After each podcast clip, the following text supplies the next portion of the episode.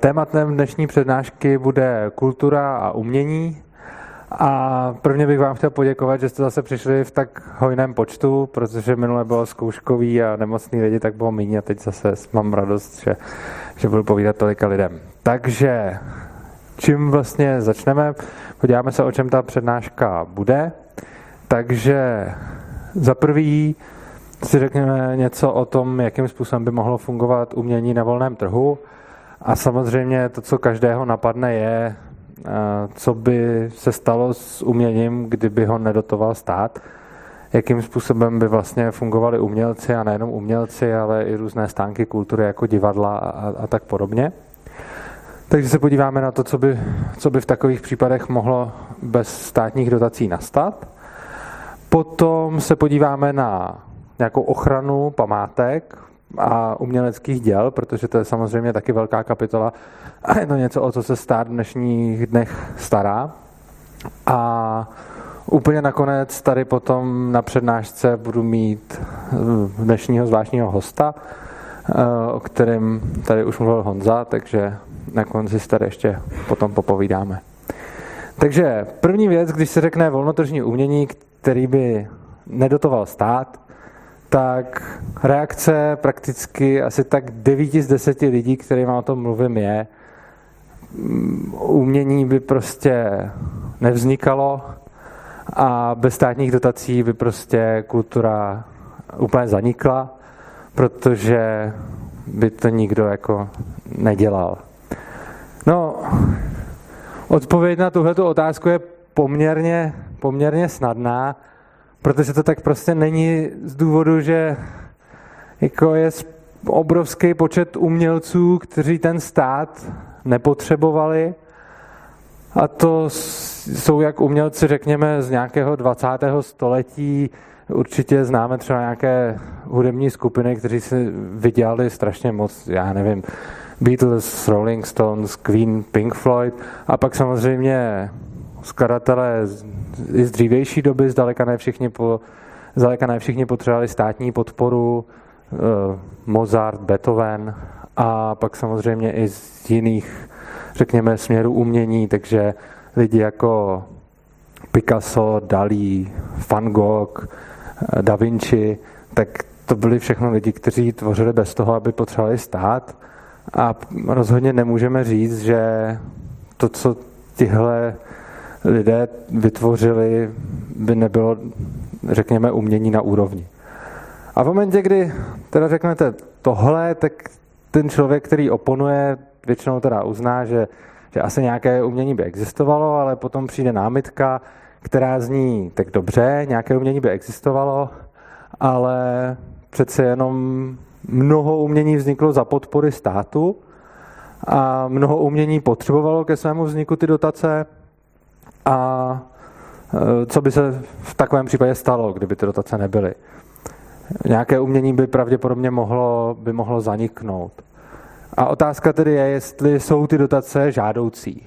No a tady už ta odpověď není tak jednoduchá.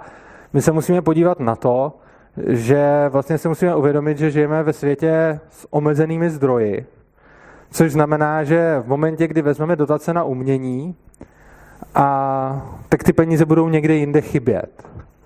A teď se vlastně stavíme k tomu, že těm lidem potom mohly chybět jiné věci, jako například, já nevím, lékařská péče, nebo věda, nebo jo, prostě je, je spousta oborů, do kterých se dají ty, do kterých se dají ty prostředky jako investovat a v momentě, kdy těm lidem, kdy chcete něco dotovat, tak musíte ty peníze napřed někde vzít a oni prostě budou někde jinde chybět. To je prostě fakt. Což znamená, že když říkáme dotujme umění, tak tím zároveň ale říkáme berme peníze od někud jinut, kam by je lidi dali a tam je prostě dát nemohou, protože, protože jim je vezmeme na ty dotace, aby jsme, aby jsme z toho zadotovali to umění. A takový příklad poměrně známý z tohohle toho je uh, Richard Wagner, velký skladatel, a Ludvík II. bavorský král. Ti dva spolu měli velmi blízký stav, vztah. E, někteří lidi třeba říkají, že Ludvík II. vlastně měl na Wagnerovi rád to umění a Wagner na Ludvíkovi ty peníze. Já si to úplně nemyslím, já jsem četl nějakou jejich korespondenci, oni se asi nějakým způsobem velmi milovali a rozhodně, co vznikalo, bylo to, že ten král měl vlastně moc nad těma podanýma a bral jim ty peníze a dával je na Wagnerovi různé projekty. Wagner například stavil divadla a tak podobně strašně, strašně drahý. A do dneška taková divadla existují, zejména jedno velmi, velmi známé. A mně se zrovna nedávno stalo, že jsem se s někým na téma umění bavil a ten člověk mi říkal, dobře, tak kdyby teda nebylo to umění dotované, tak co potom třeba to divadlo, který postavil Wagnera, který vlastně zafinancoval Ludvík II. Že jo, z daní, to divadlo by nevzniklo. To je pravděpodobně dost dobře možné, ale ono je třeba se podívat na to, že to taky nebylo úplně zadarmo. Prostě tehdy v té době ty lidi kolikrát neměli co jíst, trápili je nemoci a reálně prostě otázka, která, jako která potom stojí, je, kolik životů stálo to divadlo. Jo? A ta otázka prostě je na místě a vzhledem k tomu, že, že ty lidi v důsledku toho například, že museli odvádět ty peníze na nějaké to umění, tak například neměli co jíst, trpěli nemocemi a tak podobně. A určitě vzniklo jako skvělé umění, na druhou stranu někteří lidi na základě toho trpěli. A teď je otázka, jako stálo to za to, nebo to za to nestálo. Jo? A teď samozřejmě ono je strašně snadný. Ten člověk, s kterým jsem o tom diskutoval, mi řekl, že to za to určitě stálo, protože ty lidi odvedli nějakou svoji oběť něčemu, co zůstalo věčně a co tady máme doteď a z čeho se můžou generace těšit. Což je sice hezký to říct takhle o někom, kdo žil prostě strašně dávno a vlastně už ho nevidíme jako v realitě, ale vlastně v momentě, kdy vy sami, kdo byste něco takového obhajovali, byste nebyli ochotni například položit život svého dítěte za to, aby takovéhle divadlo vzniklo, tak nemůžete konzistentně tvrdit, že vlastně to za to stálo, že tehdy ty lidi umírali. Že? A tím se dostáváme eh, k tomu, že vlastně se potom jako řekne dobře, tak když to mají financovat ty lidi, tak ale bude vznikat samý jako brak a různé masovky a, a, a popkultura a různý televizní stupidní seriály a tak podobně, ale takový to krásný umění, který za něco stojí, se prostě třeba v dnešní době asi prodává o něco možná hůř, protože zdaleka nezasahuje takový, takový masy lidí.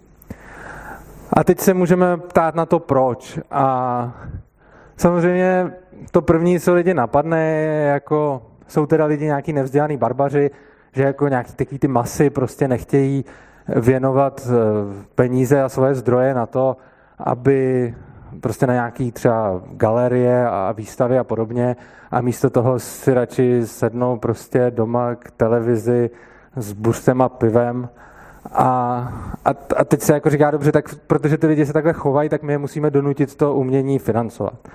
Mně se tohle to hrozně nelíbí, mně se nelíbí takový tohle elitářství v tom smyslu, když vlastně začneme najednou říkat, že protože někdo má jiný vkus než my, takže bychom ho měli nutit vlastně podporovat to, co máme rádi my. Já nemůžu říct, že bych úplně rozuměl asi vkusu tolika lidí, protože já nevím, já si třeba poslechnu Mozarta, Beethovena, strašně moc mě to obohatí a úplně třeba nechápu, když mi někdo řekne, já mám rád Michala Davida. Jako. Ale na druhou stranu, ten člověk, jemu to přináší nějaký štěstí, nebo odpočinek, nebo něco.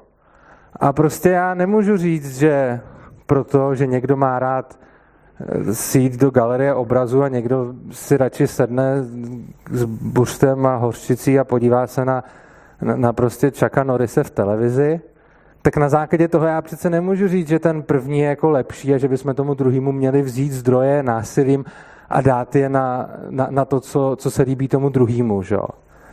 Prostě to štěstí těch lidí je neporovnatelný. A v neposlední řadě je pak dobrý si položit tuhletu otázku. Kdo je potom vlastně ten barbar?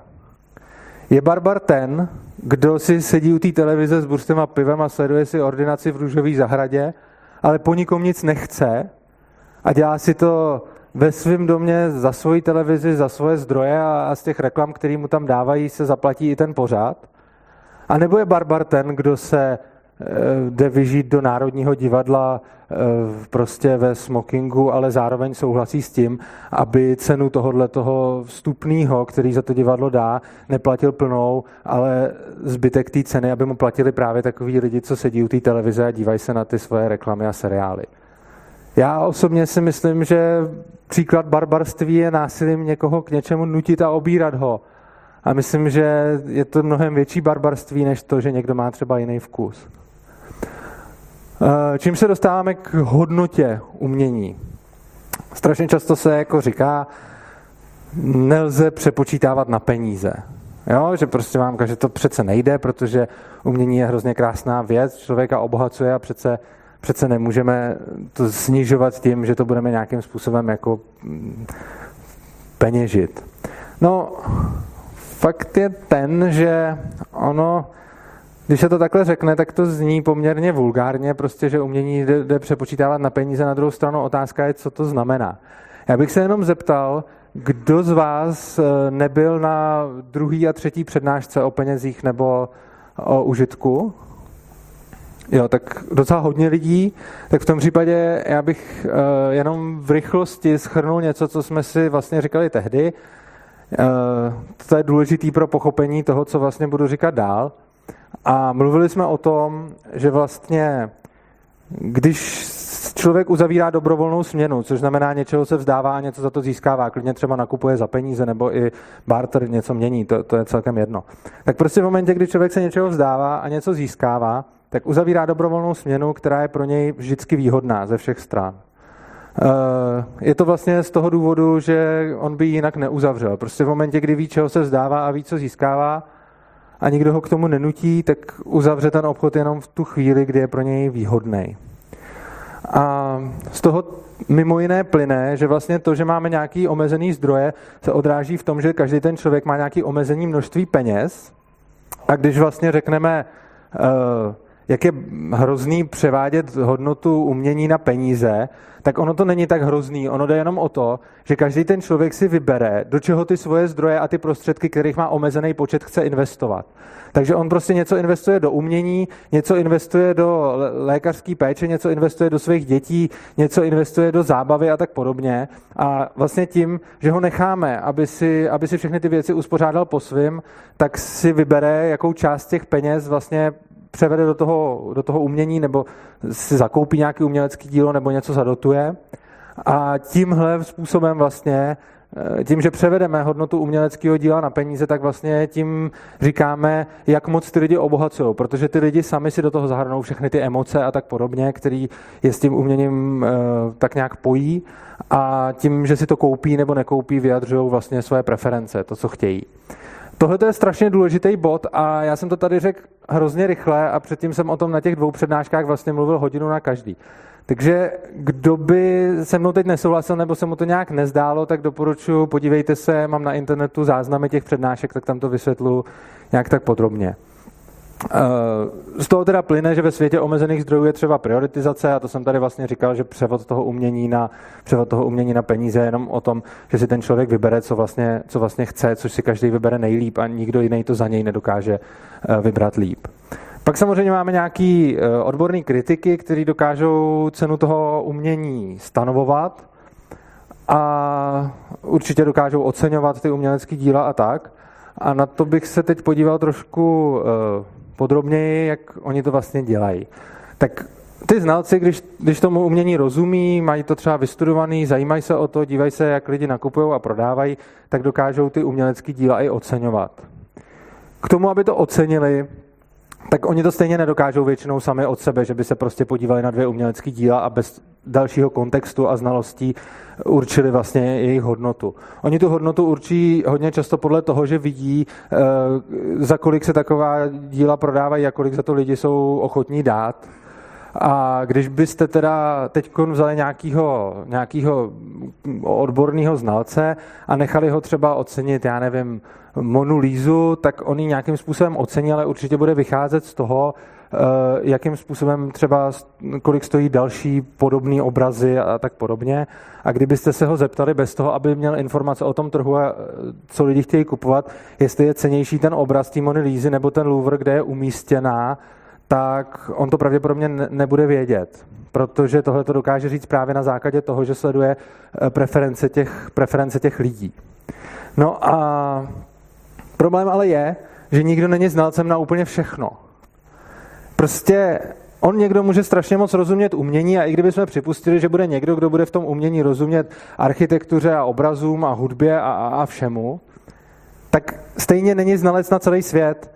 A to, co vlastně jako do toho všeho vstupuje, když se bavíme, kolik prostředků na to umění jako investovat, tak je to přesně o tom, že ty lidi si musí vybírat, jako nejenom mezi jedním uměleckým dílem a druhým uměleckým dílem, ale oni si musí vybírat ještě mezi eh, prostě lékařskou péčí a vědou a tím si pošlou svoje děti třeba na lyžák.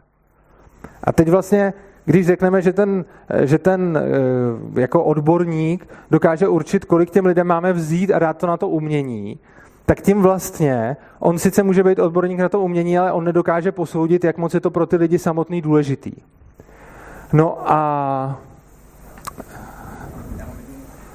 tak no, dobře, tak jestli je to krátký? Aha, dobře, tak ale s mikrofonem určitě. Jo. Jo, já by, o, je, to je nahlas. Já bych chtěl jenom, prosím vás, já bych chtěl doplnit, protože ten soudní znalec, on samozřejmě reflektuje trh a funguje tímhle tím způsobem prostě a bez něho se neobejde. A dost často ten soudní znalec je živnostník, kterým prostě z toho žije. Ale hlavní, hlavní úloha, prostě ten soudní znalec prostě používá je to, a to je třeba prostě pojistka, nebo aby se určila hodnota díla, když dojde k nějaké zkáze. A jedno, ať už je prostě úmyslná, neúmyslná, prostě cokoliv s tím. Ale to je jeho hlavní úloha. To, že jakoby by měl jako posuzovat cenu a dávat, aby měla takovou cenu na trhu, s tím se moc tak jakoby nepočítá tam se spíš počítá s tím, že ten soudní znalec jako samozřejmě garantuje tam nějakou hodnotu a tak dále, ale pořád je problém toho člověka samotného si to prostě prodat, protože není problém třeba vzít a toho znalce prostě podplatit. Ale to na tom trhu vůbec nic ještě neznamená. To, že třeba znalec vyčíslí dílo třeba prostě na miliardy. Já jenom, já, já to, Takhle. já si chápu no, no, no. Ten, ten příspěvek, ale o tom jsem až tak nemluvil o prodejích na trhu.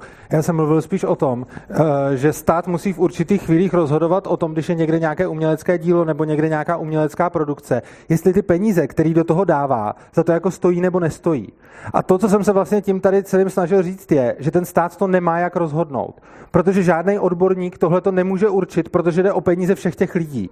Takže prostě vy, když máte e, něco volnotržního, prostě by vám fungovalo divadlo, kde si lidi budou ty vstupenky platit fakt v plný výši a v ceně toho vstupního bude cena toho představení jako doopravdická cena, tak v tom okamžiku, ano, ty lidi můžou vlastně jako dávat najevo svoje preference, jestli to tak chtějí nebo nechtějí.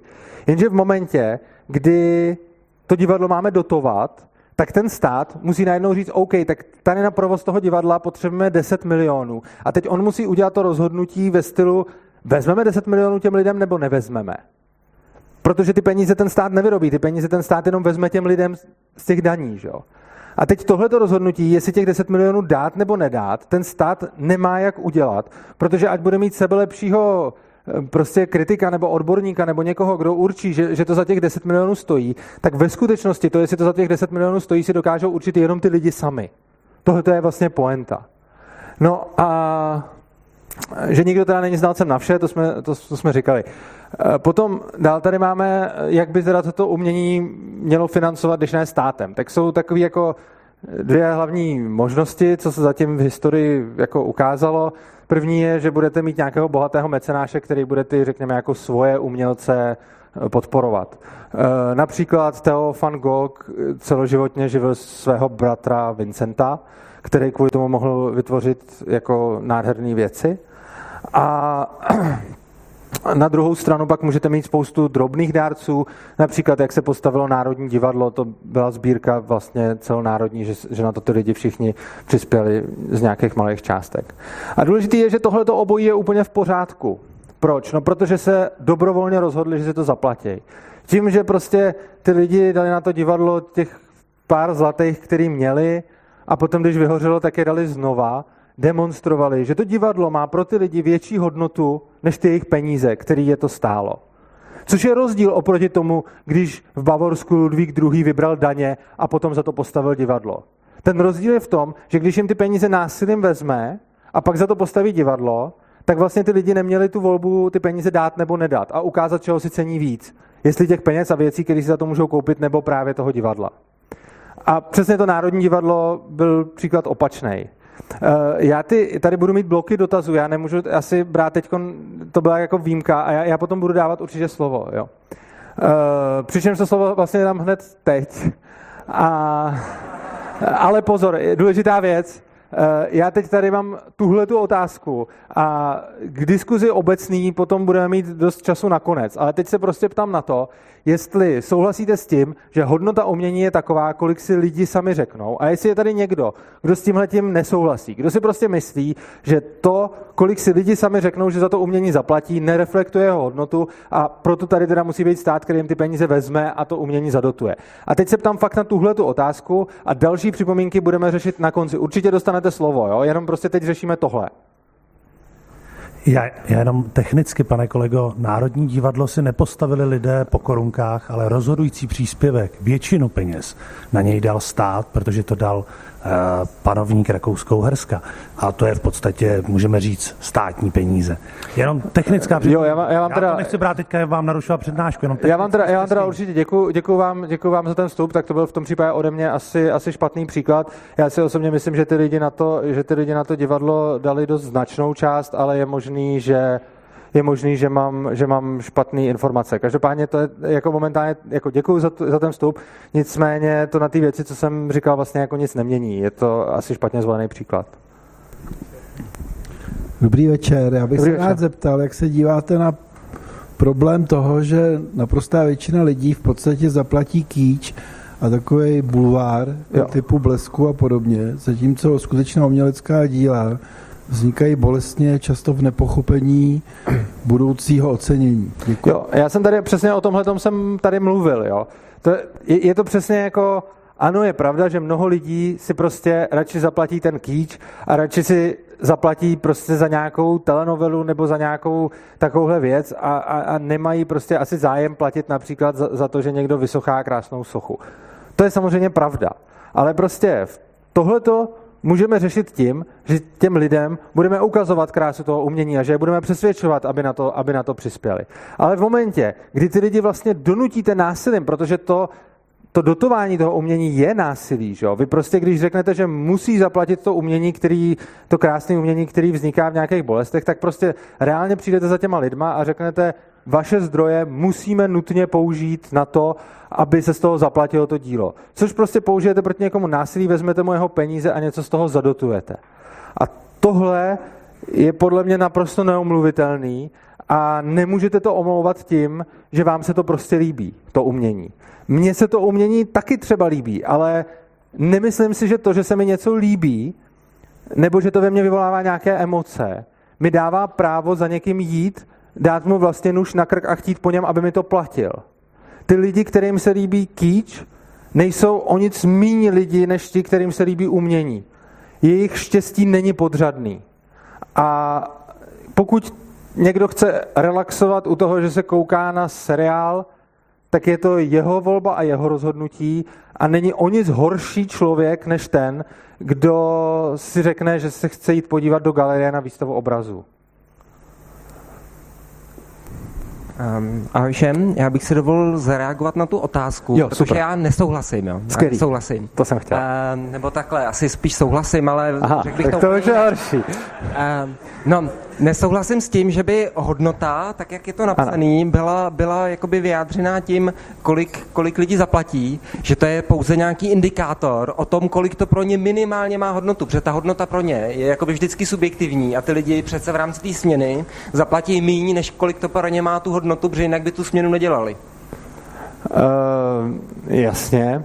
To znamená, že ta hodnota je vždycky subjektivní, není možný vyčíslovat penězma vůbec a ty peníze jsou pouze indikátorem, jakou to pro ní má minimální hodnotu, pak no. ta cena určená na volném trhu. Dobře, ne minimální, je to o tom, že se řekněme, ta cena limitně blíží. Čili tahle ta představa je samozřejmě jako v pořádku a je fakt, že prostě pokud pro mě bude mít nějaký nějaký umělecký dílo hodnotu prostě 10 tisíc korun, tak ve skutečnosti za něj jakoby ano, nebudu chtít zaplatit 10 tisíc, protože jsou tam ještě nějaký transakční náklady a ten čas a podobně, takže má reálná nabídka, samozřejmě to jako teoretický příklad, ale prostě má reálná nabídka by byla 9900. Jako.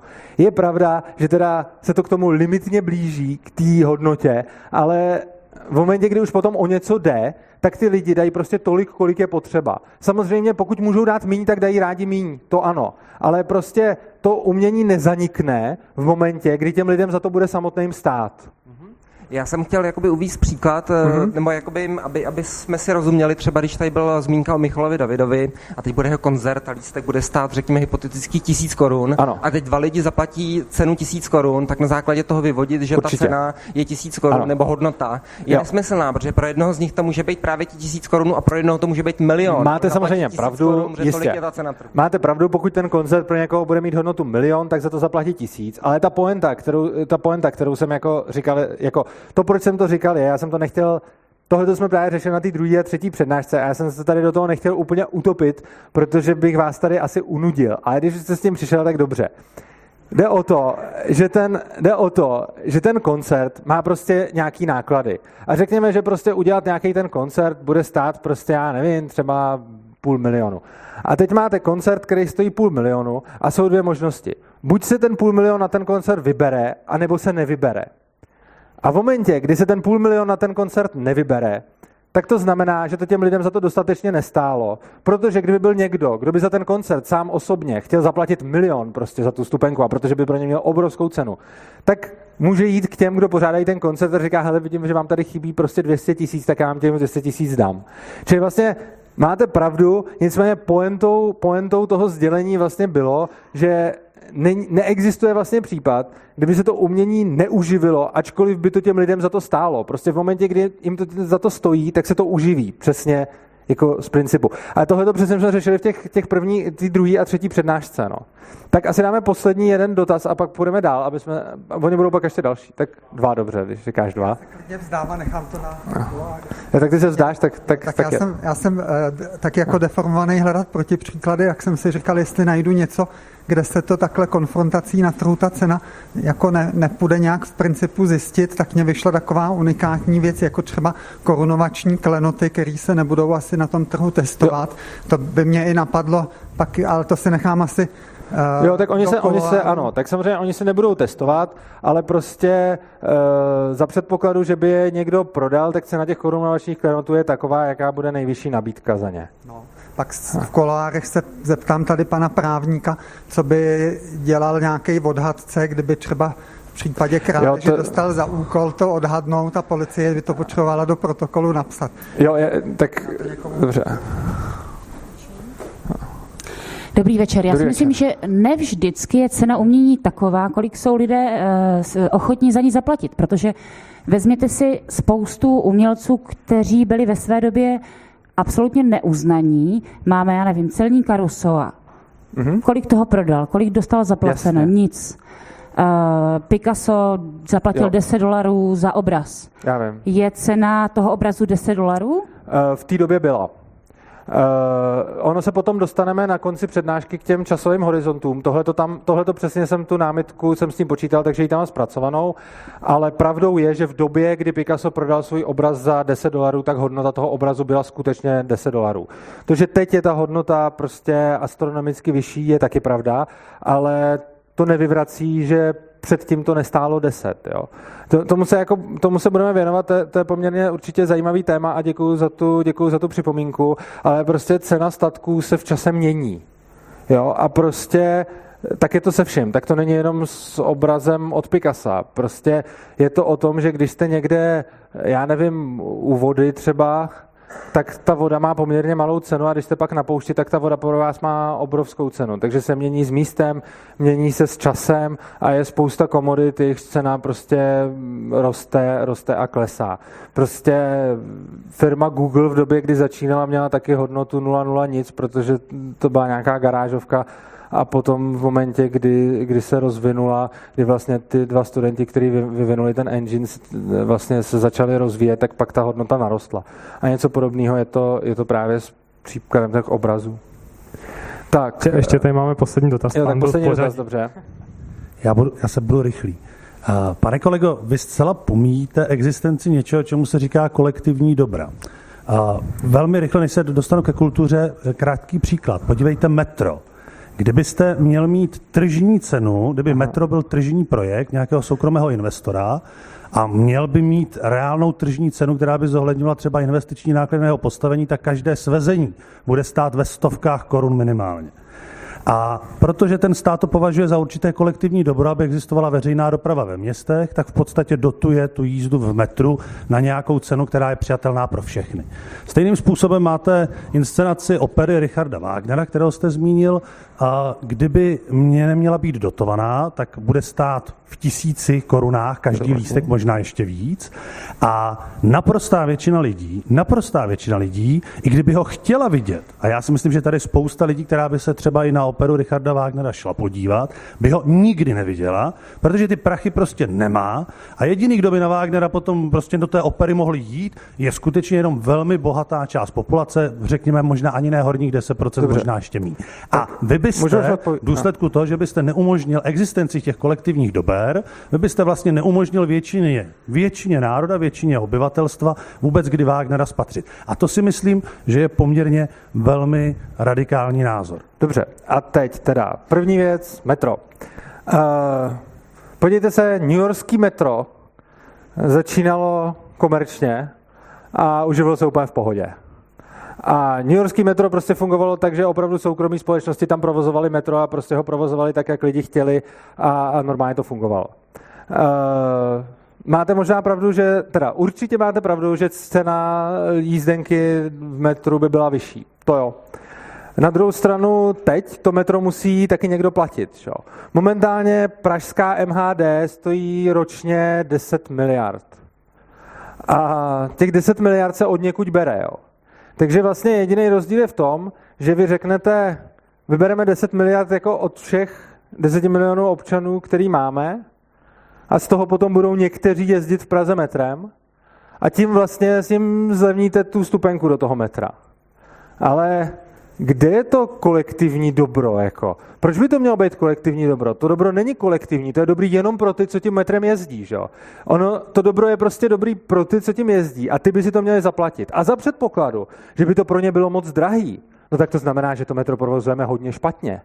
Protože pokud provozujeme službu, kterou by si lidi nebyli ochotni sami koupit, tak je to špatná služba, která plítvá.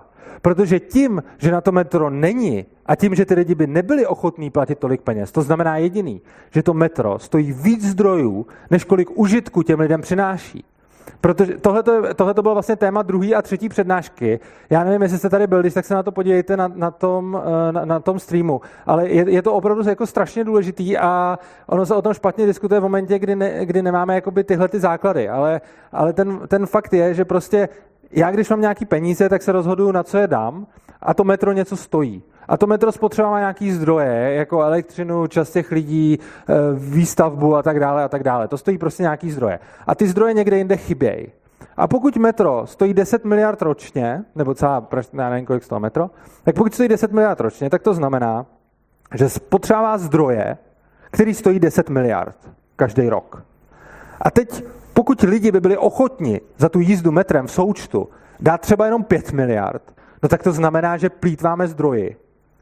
A znamená to, že my spotřebujeme na metro zdroje za 10 miliard, ale lidi jsou ochotni za ty zdroje zaplatit jenom 5 miliard. A tohle to je vlastně, tohle to je vlastně úplně jako ta, to, to je vlastně to fundamentální, to jádro toho všeho, na čem vždycky jako stavím. A ono prostě jsme to tady právě jako řešili a tohle je jako hrozně důležité si rozmyslet jako do, do důsledku. A pak jste mluvil o tom Wagnerovi, to je úplně to samý. Prostě vy řeknete, uh, opera Wagnera by stála x tisíc a skoro nikdo by to, na to neměl. No tak jsou dvě možnosti, co s tím dělat. Buď snížit náklady, takže například by se Wagner nehrál v tak uh, honosných sálech a v tak honosných divadlech, ale hrál by se prostě někde jinde, kde by za to ty lidi byli ochotni zaplatit, což by samozřejmě třeba pro ně nebyl až takový zážitek, ale měli by aspoň něco. Ale především, eh, když řeknete, když ne, neukradneme těm lidem ty peníze a nezaplatíme za to Wagnera, tak to je úplně stejná logika, jako říct, pojďme dotovat prostě Porsche, protože většina lidí si nikdy neskusí jet v Porsche. A to je přece hrozný, že jo? tak pojďme vzít všem těm lidem a dát to do toho Porsche. Že? A teď jako samozřejmě, já si třeba myslím, že ten příklad, jako pro mě osobně, by jako opera Wagnera měla větší hodnotu než svést v Porsche, ale to ještě neznamená, že tenhle ten názor mají všichni. A ti, kdo ho nemají, tak my přece nemáme žádný právo jim říkat, jako musíte to dělat tak jako my. Vy máte jiný vkus, váš vkus je špatný a vy, my vás prostě donutíme platit to, co se líbí nám. Jo? A tohle to je vlastně úplně špatně. Když tak se k tomu pak ještě, ještě dostaneme, eh, já budu teď pokračovat ohledně toho, to docela vlastně to navazuje, ohledně toho umění, který vlastně zanikne, když by, když by, nebyly, ty státní, když by nebyly ty státní dotace. Máme tady nějaký, přesně tak jako divadla, umělce a podobně, kteří žijou ze státních dotací. A teď, kdyby jsme jim ty dotace buď postupně nebo najednou ostřihli, tak co s nimi bude? No, jsou vlastně dvě možnosti. Za prvé, ten umělec nebo to divadlo nebo prostě něco přináší těm lidem takový užitek, že oni jsou ochotní zaplatit ty zdroje dobrovolně, který to stojí. Takže když prostě to divadlo stojí na provoz prostě nějakých x milionů, a ty lidi jsou ochotní zaplatit x milionů a je úplně jedno, jestli na darech, na vstupenkách, jestli bude nějaký boháč, který to bude platit, nebo jestli se složí hodně lidí. To je úplně jedno. Prostě v momentě, kdy se, kdy se takovýmhle způsobem ty lidi složí a dobrovolně to zaplatí, tak to znamená, že ten užitek, který jim to přinese, tak toho užitku je víc, než by měli užitku z těch zdrojů, který to spotřebuje. A to, v takovém případě to nezanikne. Nezanikne to divadlo, nezaniknou, jako ty umělci nepřijdou o živnost v momentě, kdy tvoří něco, co má pro ty lidi samotný větší hodnotu, než kolik to vlastně stojí. No ale potom je ta druhá možnost, že to prostě zanikne. Jo, pak je samozřejmě ještě možnost, že se to transformuje tak, aby se to těm lidem vyplatilo. Jak jsem říkal, třeba ta, třeba ta opera se nebude hrát v tak honosném sále a bude, bude to prostě nějaký nižší rozpočet na to. No a druhá možnost je, že se tohle to prostě nestane a ty lidi si to neuplatějí. Jo, prostě se to nebude vyplácet. Prostě někde bude existovat nějaký třeba divadlo a bude tam chodit málo lidí, nebudou o něj mít zájem a nebudou to chtít platit. No v takovém případě tohleto divadlo zanikne a já tvrdím, že je to dobře. A je to dobře prostě z toho důvodu, že místo toho, aby lidi byli nucený platit to divadlo, tak si sami koupí něco, co oni sami chtějí víc než to divadlo. A prostě my jim nemůžeme říct, že náš vkus je lepší než jejich a že, že to mají prostě platit to divadlo, i když nechtějí. Prostě za předpokladu, že zanikne to divadlo, tak vzniknou jiné věci. Třeba bude, já nevím, lepší lékařská péče, nebo někdo uh, zaplatí pro svoje dítě něco, nebo někdo bude mít vzdělání, nebo ty peníze můžou skončit ve vědě, nebo klidně v zábavním průmyslu, to je úplně jedno. Ale ty lidi si sami rozhodnou, v čem ty peníze skončí a je důležité si uvědomit, že to není žádný povol a že náš vkus prostě není lepší než jejich a my nejsme jako žádní nadlidi jenom proto, že, že, že prostě eh, třeba nás baví věci nebo nás obohacují věci, které některý jiný lidi neobohacují. No, další věc je, že to vlastně nebude tak zlý z toho důvodu, že ne všechno, co teď dotuje stát, by logicky zaniklo, protože ono Teď ty lidi nemají moc motivace ze svých dobrovolných příspěvků něco platit, když už to platí stát. Že? Jako, proč byste platili za lístek do opery prostě tisícovku, když teď za něj můžete, nebo pár tisíc, když teď za něj můžete zaplatit pár stovek a zbytek vám někdo doplatí. Jo? Tak nemáte prostě motivaci platit tolik. A když to ten stát platí, no tak, tak vy už to platit nebudete. Když by ten stát přestal, tak něco určitě platit budete, něco ne. A důležitá věc, eh, podle údajů Českého statistického úřadu stát financuje z kultury 14%. Což mimochodem znamená, že 86% si platí lidi sami.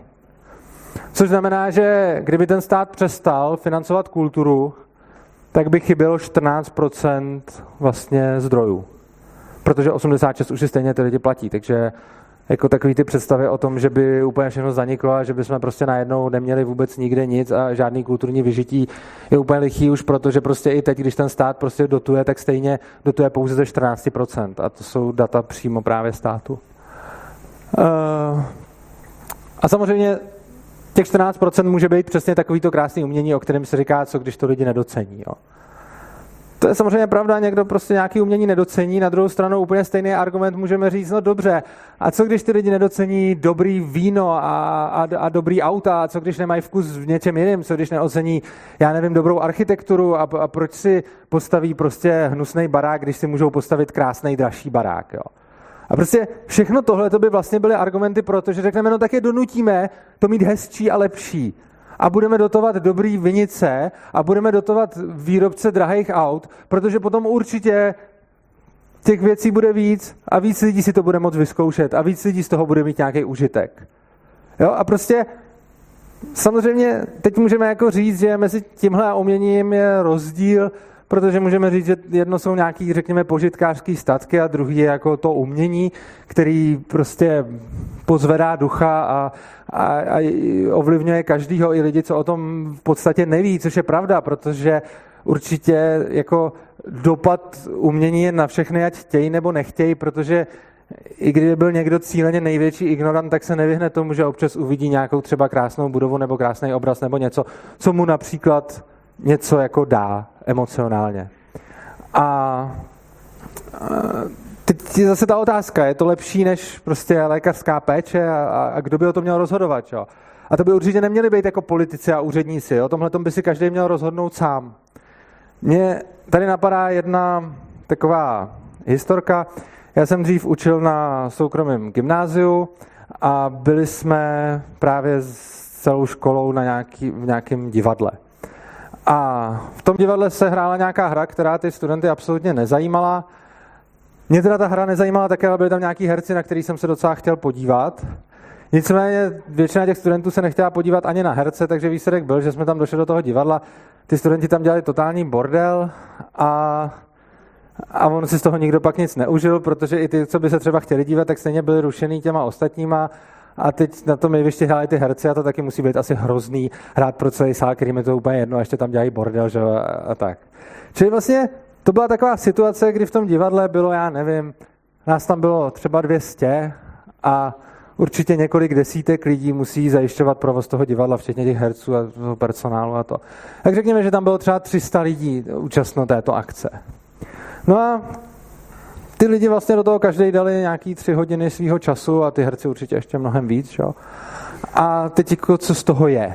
A já jsem o tomhle tom říkal, mně to přišlo takový zajímavý, tahle ta historka, jednou jsem o tom, jsem o tom mluvil s jednou eh, umělkyní, to, to je skvělá flétnistka, a ta mi na to řekla, podívej se, i kdyby mezi nimi byl jeden, který ho to obohatilo, který mu to něco dalo, tak se za to prostě stálo. A já ten její pohled do jistý míry chápu, že si tohle to může v nějakou chvíli pomyslet. Ale teď je otázka, co za to stálo. Bylo tam 300 lidí po dobu tří hodin a i když nebudu počítat ten čas, který ty herci všichni museli dát do toho, aby toto takto stálo 900 hodin teda času lidí, který byl v podstatě využitý nemoc produktivně, protože většina z toho vůbec nic neměla, zbytek tam byl rušený. Ty herci asi taky si to hraní moc neužili v tu chvíli. A teď jako to znamená, že řekneme, OK, tak 900 hodin času stojí za to, že to jednoho člověka osloví. No dobře, někdo pořád může říct, jo, stojí. Ale pokud by to vážně stálo, a kdo mi řekne, že stojí, a myslí to doopravdy vážně, tak by měl být ochoten strávit on sám 900 hodin svého času s nadějí, že to možná jednoho člověka osloví. Ono je hrozně lehký říct, když těch 900 hodin času dají jiný lidi, tak to za to stálo.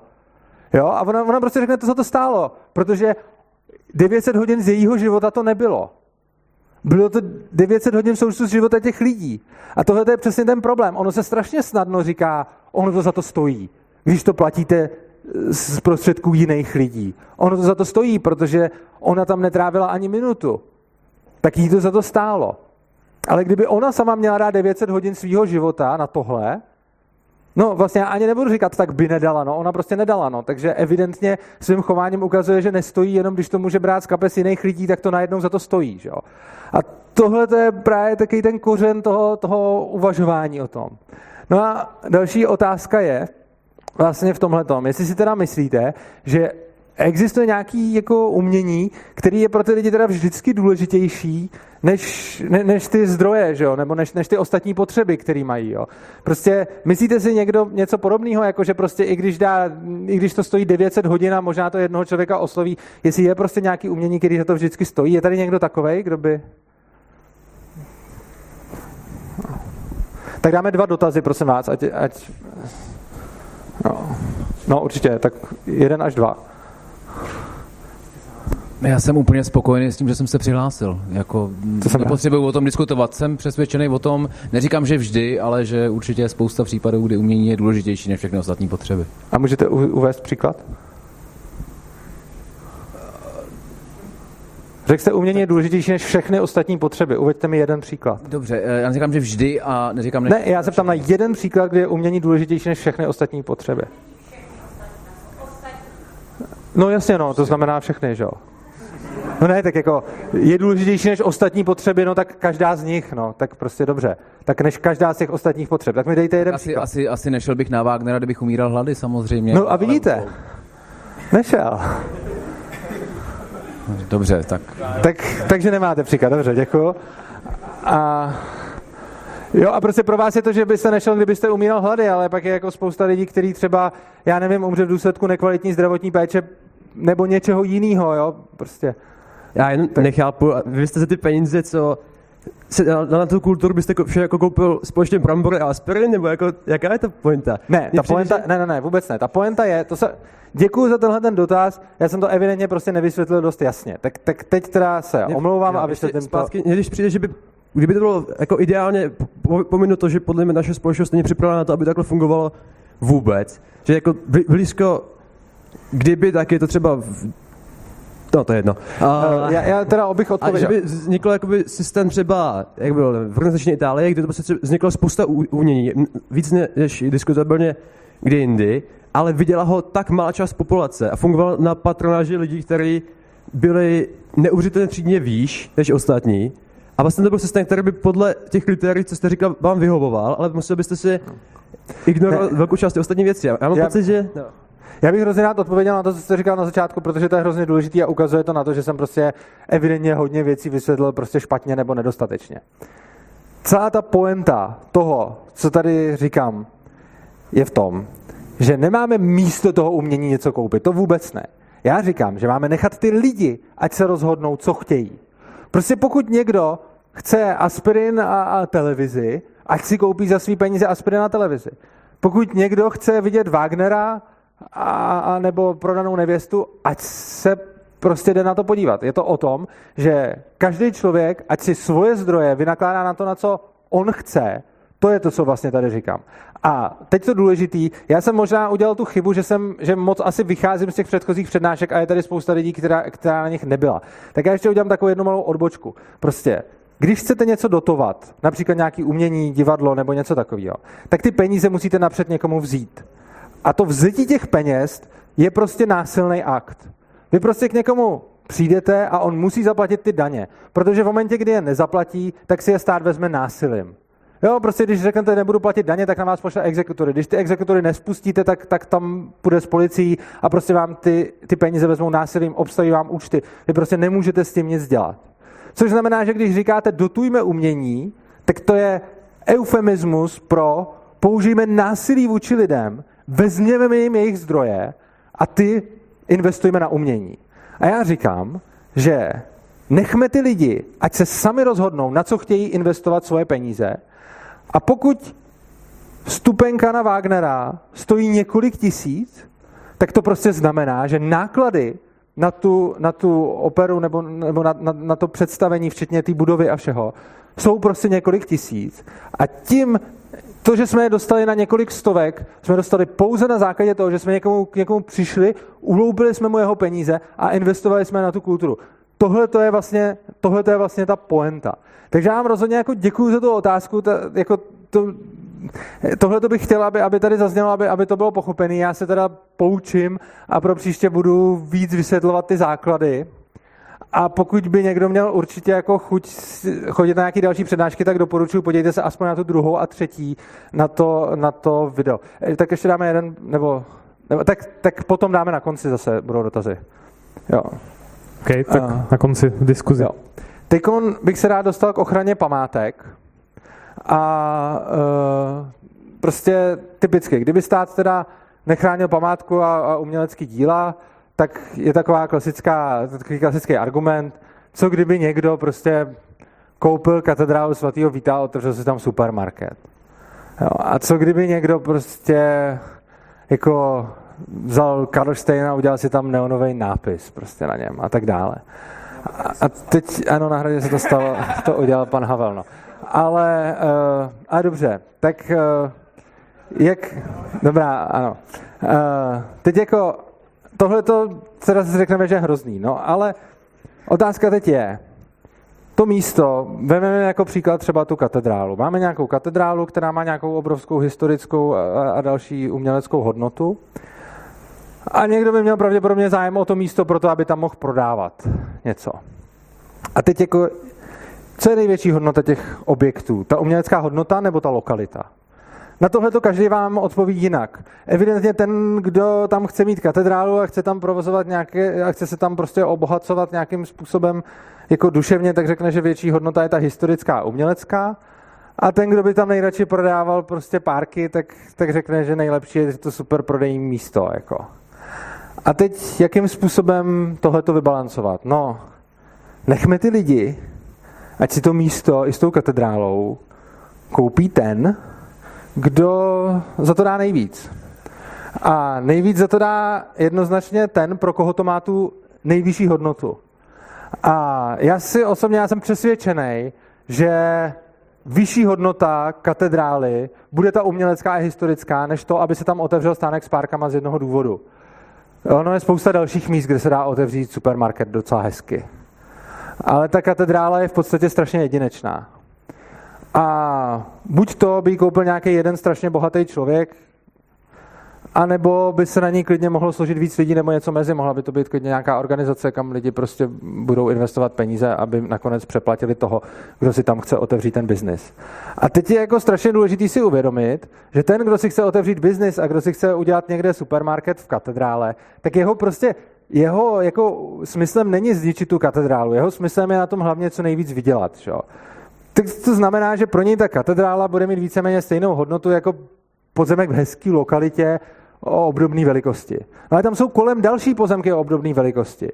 A vzhledem k tomu, že tenhle ten pozemek má tu historickou hodnotu, tak logicky ty nabídky, které za tímhle tím pozemkem půjdou, budou tou historickou hodnotou zvýšený. Zatímco nabídky na pozemky okolo, které tu historickou hodnotu nemají, prostě takhle zvýšený nebudou. Což znamená, že ten člověk, který si tam chce otevřít ten supermarket, nemá vlastně žádný důvod přeplácet nějakou vysokou nabídku a kupovat si ještě navíc tu historickou hodnotu té budovy, když si může koupit cokoliv, co je vedle a co tímhle tím zatížený není. No a tímhle způsobem vlastně to může fungovat s víceméně všema historickýma památkama a uměleckýma dílama. A na to je samozřejmě taková námitka, že lidi to teď nedělají. Jo, prostě teď tady nevidíte žádnou společnost, která by chtěla odkoupit prostě katedrálu a skládali by se na to. No ne, protože teď to dělá ten stát, šo? tak oni nemají důvod. Oni nemají důvod, když jim tu hodnotu chrání ten stát, tak ty lidi nemají důvod tam věnovat svoje další prostředky, když už tam nějaký prostředky jsou a je to chráněný. Jenže prostě v momentě, kdy to chráněný nebude, tak ta, tak ta potřeba, ta motivace tam vznikne. No a teď samozřejmě může někdo namítnout, že co když to náhodou selže, jo? Prostě a, a samozřejmě se to může stát. Prostě může se stát, že ten mechanismus občas selže, prostě dojde k tomu, že bude nějaká machinace, někdo to koupí moc rychle, lidi na to nesmínou zareagovat nebo, nebo něco takového a prostě přijdeme o nějaký dílo, přijdeme o nějakou stavbu, přijdeme o nějakou architekturu, to by se bez zesporu stalo. Na druhou stranu, ono se to stává i teď, jako. Ono nic nefunguje na 100%, ani ta státní ochrana není 100%. Prostě to, že přicházíme o nějaký památky a o nějaký umělecký díla, je prostě danost a je to daný tím, že svět není úplně bezpečný místo a že prostě věci nejdou tak, jak bychom chtěli. Takže když se podíváme na to, kolik prostě památek zničily státy, ať už válkama, nebo jenom tady za komunistů od roku 48 do roku 89, kolik tady jako obrovských památek bylo znehodnoceno tím, jak se k tomu právě stát choval, no tak prostě dojdeme k nějakým docela velkým, velkým škodám a nelze tedy argumentovat tím, že občas by se na trhu něco takového stalo, protože ono se to občas stane i tomu státu. Někdy samozřejmě víc, někdy méně v závislosti na tom, jaký, jaký bude zřízení, ale, ale vždycky může dojít třeba k nějakému převratu nebo, nebo k něčemu a může nastoupit nový režim, který prostě bude ty památky demolovat, ať už eh, cíleně, anebo mimochodem, protože je bude chtít používat prostě na, nějakou, na nějaký jiný účel. Eh, tím se dostáváme právě k těm soukromým sbírkám umění, jako když například někdo bude mít nějaký obraz nebo něco, tak často se může říct, že vlastně tyhle ty věci budou jenom pro ty bohatý. No, uh, někdy to tak je, často to tak není, například proto, že ti boháči Eh, často ty svoje umělecké díla, které mají ve vlastnictví, půjčují galeriím, aby se je tam mohli lidi prohlídnout, ať už zadarmo nebo za nějaký poplatek. Dělo se to celkem vždycky, děje se to i do posud, takže i teď máte občas možnost se podívat na nějaký dílo, který je v soukromí sbírce. Samozřejmě ne na všechny, ale to, to, už, to už i teď tak máme. A konečně není třeba, jako nesmíme zapomínat na to, že kupní síla mnoha chudých lidí se vyrovná kupní síle jako bohatého člověka. Což znamená, že když máte někoho, kdo je ochoten za nějaký umělecký dílo, jako jeden boháč dá třeba 10 milionů, tak prostě když seženete 10 tisíc lidí, z nich každý dá tisícovku, nebo 100 tisíc lidí, z nich každý dá stovku, nebo nějaký takovýhle mix, tak se mu vlastně dorovnáte. A to, že se to teď tak moc neděje, je především proto, že vlastně do toho vstupuje ten stát, ale ona není úplně motivace tohle to dělat.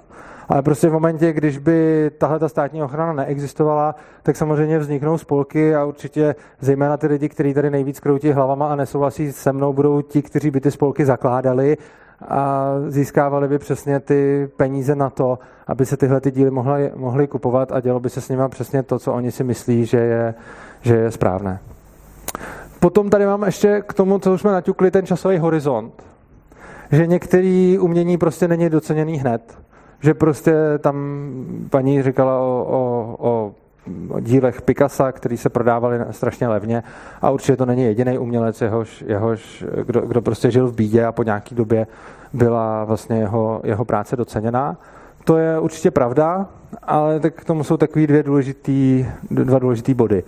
První bod, proč by hodnotu toho umění do budoucna měli nějakým způsobem líp uh, odhadnout jako ten stát, jako nějaký politici nebo úředníci. Proč by to měli vědět líp než lidi? Jo, prostě i když by tam nasadili nějaký odborníky na umění, tak jsou to pořád odborníci na umění, ale ne odborníci na všechno. A protože přesně ty zdroje, které se vydávají na umění, logicky musí chybět v jiných jako oblastech, tak se tam přesně dostáváme k tomu problému, že na to, aby tohle to někdo posoudil, by musel být odborníkem i na ty všechny ostatní oblasti. Včetně třeba toho, že chce nějaký rodič dát svýmu dítěti prostě dárek, který mu dělá radost a je drahý a radši chce ty peníze investovat do tohohle a teď jako posuďte. Jo, je prostě lepší, aby bylo šťastný to dítě, nebo aby... Jo. To, to je otázka, kterou samozřejmě si zase rozhodne každý sám nejlíp za sebe a neexistuje žádná autorita, která by to rozhodla za něj. No a jaký časový horizont je teda ten správný. Jo? Prostě máte nějaké věci, které prostě v jednu chvíli se prodávají levně, pak se prodávají draho. Můžete mít i věci, s kterými se to stane naopak, že, jo? že můžete mít něco, co z začátku vypadá, že je velmi cení a ceněný a pak, pak, pak cena toho, toho klesá. No faktem je, že opět nikdo neví, který časový horizont je ten správný. Prostě pokud bych řekl, že budu plánovat na tisíc let dopředu, tak se mi všichni vysmějou, protože to nejde. Že? Když řeknu, že budu plánovat na 100 let dopředu, možná. Když řeknu, že budu plánovat na 10 let dopředu, tak už je to rozumný. Když se naplánuju dopředu rok, tak OK, to asi každý pochopí a, a, a prostě, když budu přemýšlet dopředu, tak asi hodinu, tak to každému bude připadat hloupý. Na druhou stranu, tenhle ten časový horizont je ryze individuální. Jo. Prostě pro každého je důležité něco jiného. Když máte člověka, který, já nevím, třeba nemá potomky a, a už brzo umře, má třeba nějakou nemoc, tak logicky nebude plánovat 100 let dopředu, protože nemá proč a není to rozhodně z jeho pohledu špatně. A naopak člověk, který má třeba velkou rodinu a chce, aby ta rodina měla kontinuitu, tak chce pro ty potomky zachovat prostě to nejlepší a je skutečně na každém, na jaký období si vybere plánovat. Přičemž pořád platí jedna strašně důležitá věc, a to, že obecně, čím bohatší je společnost, tím víc dopředu plánuje. Prostě v momentě, kdy máte nějaký křováky, který prostě nemají nic, tak ty myslí na to, co, co se hnat zítra k jídlu, ale už si nebudou plánovat infrastrukturu, kterou využijou za rok. A když máte vyspělou společnost, která je bohatá, tak ta si naopak má tendence plánovat ty lidi dopředu. A pozor, je to tak správně. Oni v momentě, kdy jste fakt v bídě a nebudete myslet na to, co sníte zítra, ale budete myslet na to, jakou infrastrukturu budete používat za rok, tak prostě daleko spíš umřete právě zítra už se toho vůbec jako nedožijete. Takže každý si určuje sám svůj vlastní časový rámec, kam chce dopředu uvažovat. A rozhodně zase úplně stejně jako není v pořádku někomu nutit svůj vkus, a násilím ho k tomu nutit, tak eh, je to úplně to samé s tím časovým rámcem. Prostě je třeba se nad tím zamyslet tak, že jako neplatí, že každý, kdo myslí víc dopředu, tak je jako lepší, než ten, kdo myslí méně dopředu. Ty lidi, co myslí méně dopředu, k tomu můžou mít naprosto legitimní důvody. No a tím se dostáváme tady k takové poslední věci a to je nezávislost umění. Uh, jde o to, že umělce většinou, jako hodně umělců platí stát, a mnozí umělci jsou velmi levicoví a mají dost prostátní názory, zejména na to umění. To není náhoda a já jako netvrdím, že by ten stát ty umělce jako přímo uplácel ve smyslu prostě my tě budeme živit a ty za to, ty za to prostě uh, budeš prosazovat zájmy státu a, a tak dále. Tak to určitě není. Na druhou stranu, když ty umělci žijou v prostředí, kde jejich chlebodárcem je stát, no tak logicky o něj nechtějí přijít. A nechtějí, aby to bylo jinak, protože v momentě, kdy ten stát živí, tak oni nechtějí přijít o to, co mají. No ale tím se vlastně eliminuje nezávislost toho umění. Protože potom ten umělec, který je samozřejmě v té společnosti slyšet, když je dobrý umělec, tak, tak si hájí ty svoje zájmy, hájí si to, co si myslí. A já neříkám, že jsou taky všichni umělci, ale určitě obecně mezi umělci je aspoň dle mýho názoru spíše lidi uvažující doleva a k většímu státu a minimálně v té kultuře, jako tam, když se zeptáte prostě někoho, kdo se v tom pohybuje, tak je hodně pro státní dotace. Což je dáno tím, že z nich žije a že si to bez nich neumí dost často představit a ani nechce, protože vlastně má to živobytí nějaký takovýhle. A já tvrdím, že tohle, vlastně ty, takovýhle umělec potom nemůže být nezávislý. Prostě jeho dílo, jeho vystupování ve společnosti je ovlivněný tím, kdo ho platí. Samozřejmě, když budete mít umělce, který ho bude živit jeho bratr nebo někdo, tak taky nebude nezávislý. Nicméně, když bude takových umělců spousta a každý ho bude živit někdo jiný, tak dohromady to, co ty umělci budou říkat, je něco jiného, než když mnoho umělců bude živeno právě tím státem, který je bude ovlivňovat určitým směrem. A to je vlastně pro dnešek skoro všechno, ale ještě neodcházejte, protože my tady pak budeme mít ještě toho hosta. Ale teď teda, co jsme si tak nějak řekli, že některé umění by bez státu zaniklo, jiný by zase určitě vzniklo. A důležitý bod, asi nejdůležitější z té přednášky, přežije to umění, který lidi chtějí. Přežije to umění, který stojí méně zdrojů, než kolik přináší užitku těm lidem. Jo? Prostě, a to je dáno tím, že ty lidi jsou ochotní si to dobrovolně zaplatit. No a to tež platí vlastně pro tu ochranu památek. Přežijou ty památky, který jsou, který, jejichž údržba stojí méně zdrojů, než kolik užitku přináší těm lidem vlastně požitek z toho, že, že, že ta památka tam je pro ně. A teď už bych teda eh, pozval dnešního hosta, kterým je Roman Týc. A je to takový umělec, desperát, který je jeden ze spoluzakladatelů Polis. Takže dobrý večer. Eh, já tě tady, Romane, vítám a jsi tady proto, že máš poměrně zajímavý názory na, na vlastně umělecký svět a ty jsi teda umělec, který vlastně nikdy od státu nebral nějaký dotace. Koušel jsem a, si na to vzpomenout a nic mě uh, jo. A, ale zároveň si taky neplatil žádný daně? Nespomínám si. No. Což je samozřejmě tady příklad člověka, který může tvořit umění i, i bez toho, aby, aby vlastně ten stát nějakým způsobem respektoval. A první otázku... Eh, celoživotně vlastně jako každou autoritu. Jo. Formální. Tak, jo. První otázku bych to by měl, ty jsi vlastně říkal, to mě hrozně zaujalo, eh, proč jsi začal studovat umění. Hmm.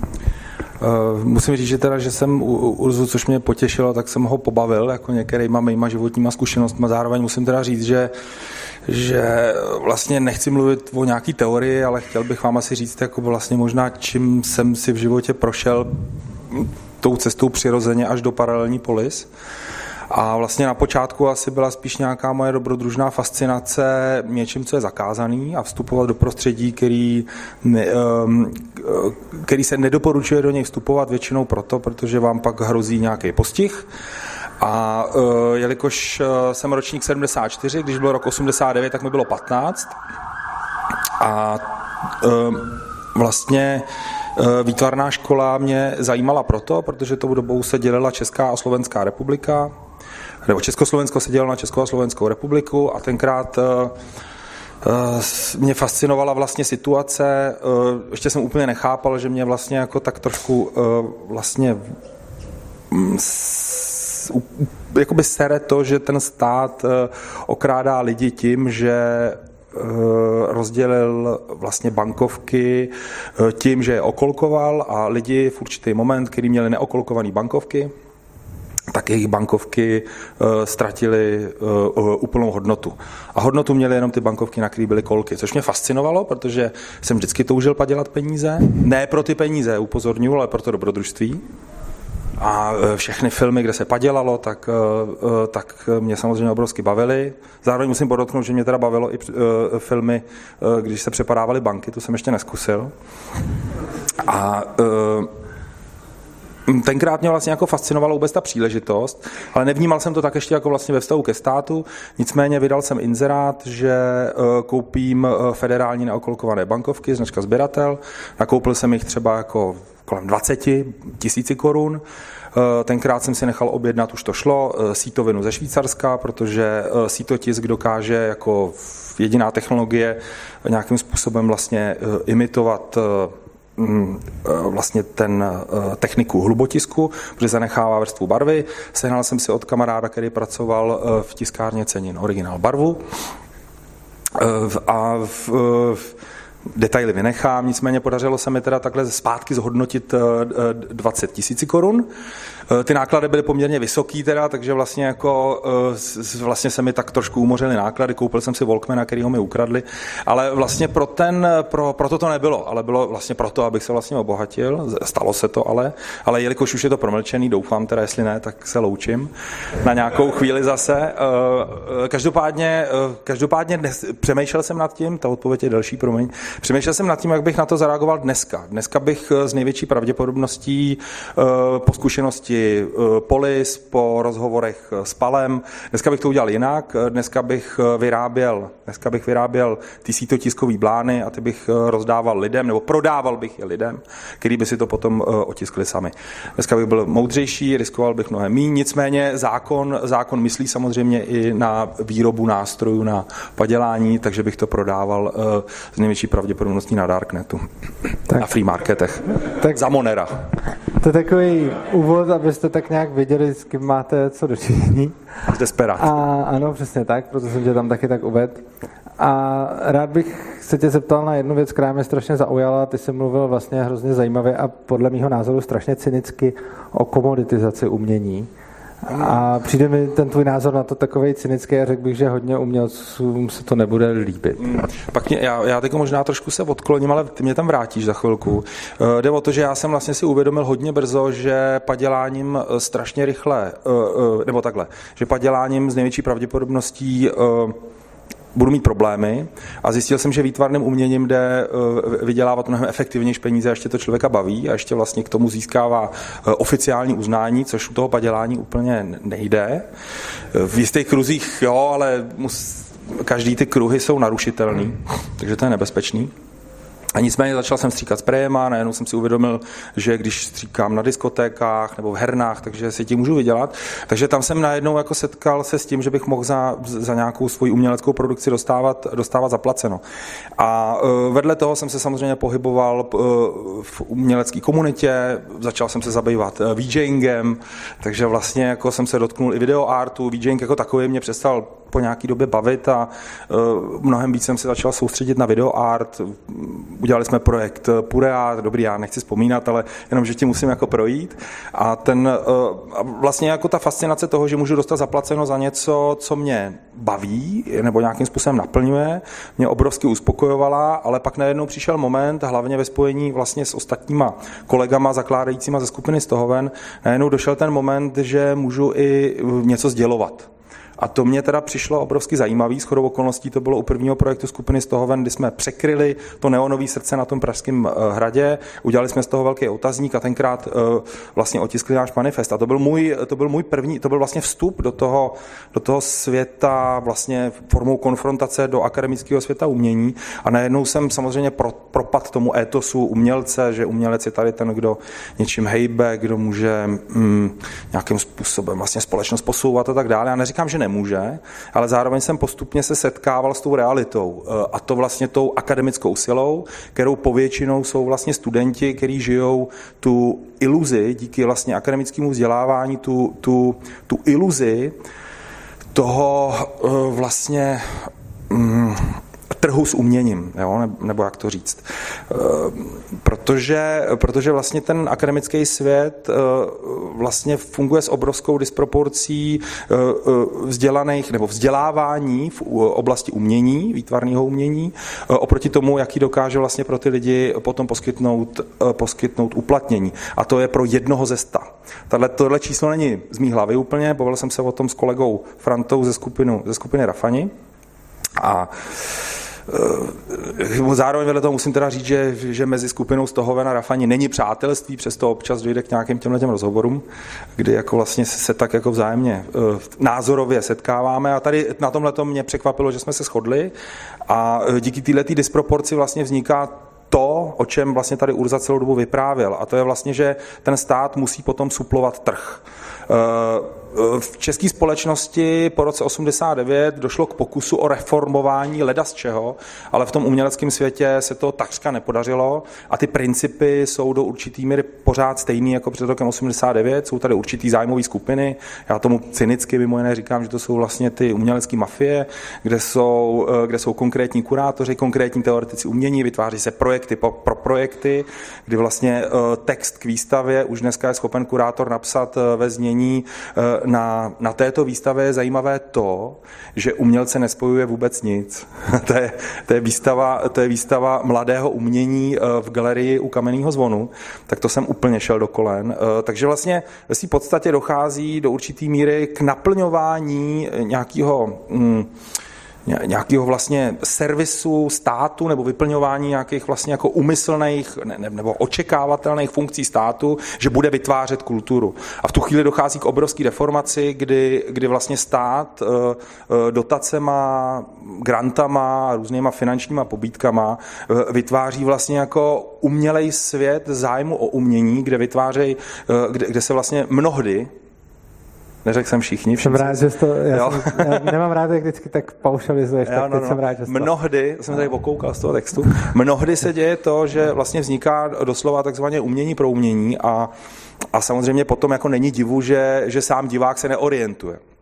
Já jsem samozřejmě přirozeně i, i sám konzument a proto sám vyhledávám vlastně umění, který mě nepřitahuje esteticky, ale je pro mě důležitý vlastně příběhem toho autora, čím si říct, že i pro mě samotného je důležitý ten příběh a ten příběh, protože mám taky pár uměleckých děl, e, ten příběh si vlastně e, v úvozovkách je bez úvozovek, ten příběh si kupuju tím dílem. Takže chci být součástí vlastně toho příběhu a ten příběh chci mít, chci mít já ve vlastní sbírce. Ten, to cynický, co na tom bylo, myslí, že jsem řekl, že vlastně na té na výtvarné scéně eh, drtivá většina lidí je opravdu jsou socialisti, komunisti a oportunisti. Takže to jsou vlastně ty lidi, kteří vlastně jdou a táhnou s každým režimem.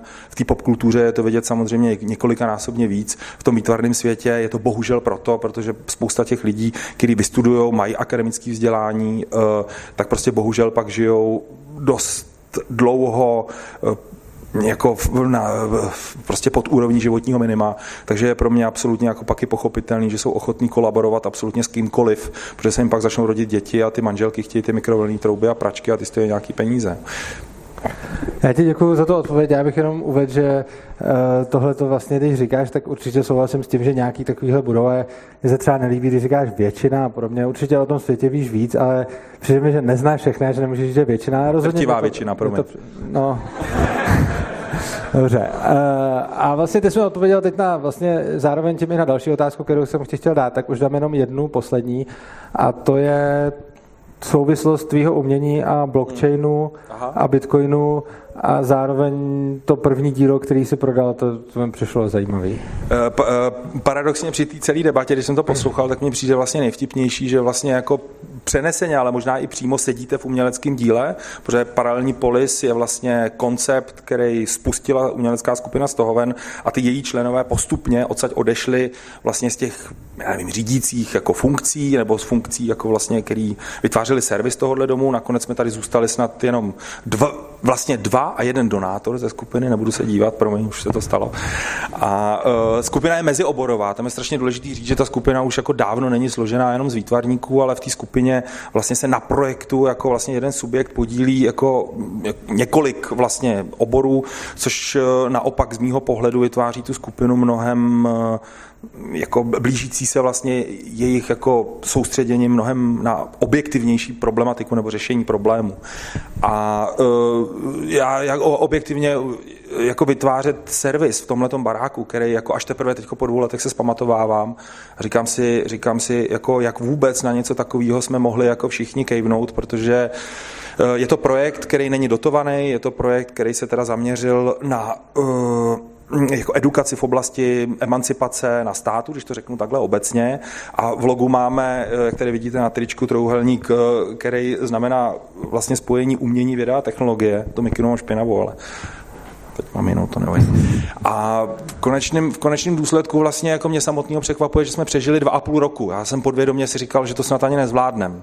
Zároveň vedle toho já jako vlastně ten servisák v tomhle domě, já jsem si tak jako říkal, že jsem tady kreativní provozní, tak vlastně jsem toužil vlastně jako díky tomu jako vlastně technologicky jako myšlenko politickému trustu, který tady začal vznikat, tak jsem si říkal, Hergot Fix to je pro mě obrovská příležitost tady vlastně těžit tu unikátnost a vlastně to, vlastně to, co vlastně jako v tom uměleckém světě jako chcete. A to je, a to je přijít vlastně s něčím novým a ne znova opakovat nový a starý uh, témata, jako že jsme tenkrát jako skupina z toho ven se zabývali tématama identity, identifikace, veřejný prostor a tak dále. Jako zpětně vím, že sice jsme šli přes čáru a do určitý míry už to byly vlastně mnohokrát objevený témata a i tady já jsem objevil vlastně něco díky kolegovi Žílkovi, že jsme tady vlastně byli na verandě a on říkal, Hergo, ten blockchain, to je vlastně zajímavá technologie, na který by se dal uh, vlastně uh, fixovat nebo verifikovat autorství uměleckého díla.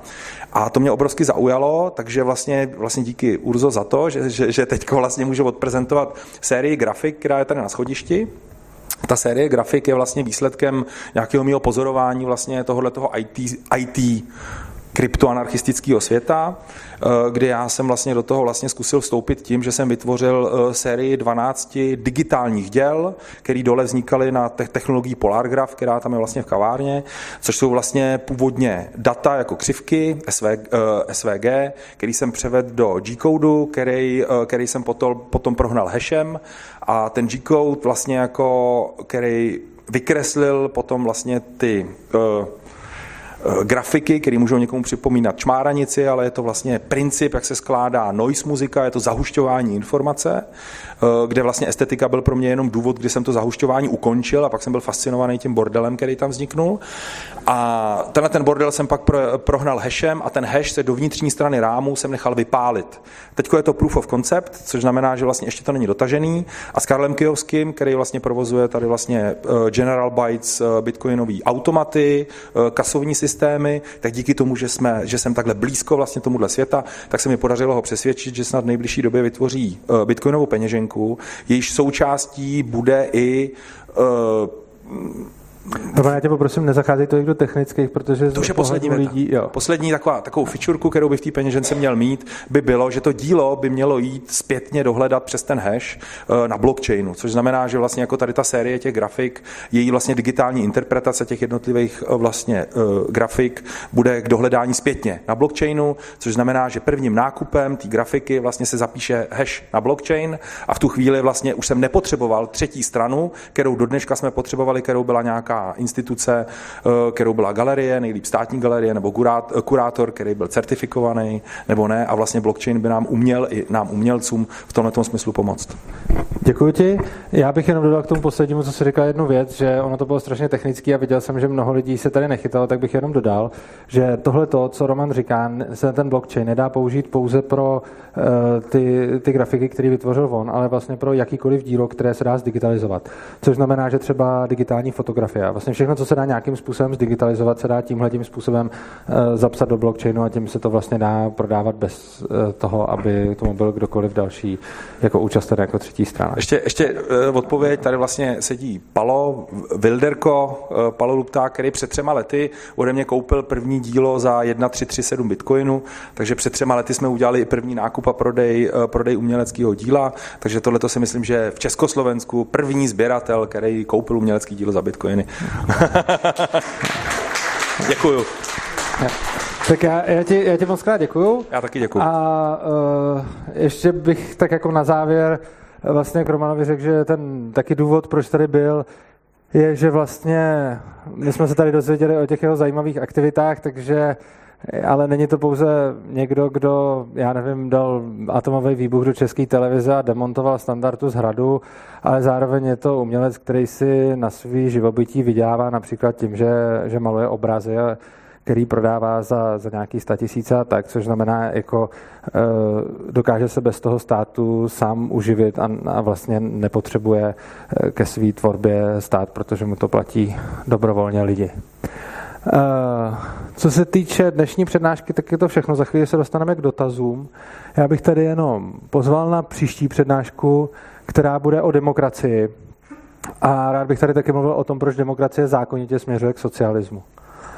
A stejně tak se podíváme na to, proč podpora nezodpovědných lidí vytváří nezodpovědnou společnost. A takže to je za 14 dní, jako vždycky, takže 22. února tady ve 20 hodin. A potom bych vás ještě tentokrát výjimečně chtěl pozvat ještě na další přednášku, která bude za měsíc, což normálně nedělám. Ale tentokrát proto, že to bude přednáška o školství, kterou považuji asi za nejdůležitější přednášku z tohoto cyklu. A ta bude 8. března, čili přesně za měsíc od teď. A určitě vám doporučuji přijít, je to podle mě asi to nejdůležitější, z mého pohledu to nejdůležitější, co tady zazní. Takže já, já vám... Já dodám, jo. Uh, demokracie už je vyhlášená na Facebooku, takže můžete se hlásit jo. už teď. Já vám děkuji moc za pozornost, jsem rád, že vás tolik přišlo a teď se můžete ptát eh, na cokoliv k této přednášce a jenom vás poprosím, eh, momentálně teda byla přednáška o umění a kultuře, tak směřujte do otázky na umění a kulturu, nějaký prostě další témata budeme vždycky řešit na odpovídající přednášce nebo potom dole v Bitcoin Coffee. Takže vám děkuju.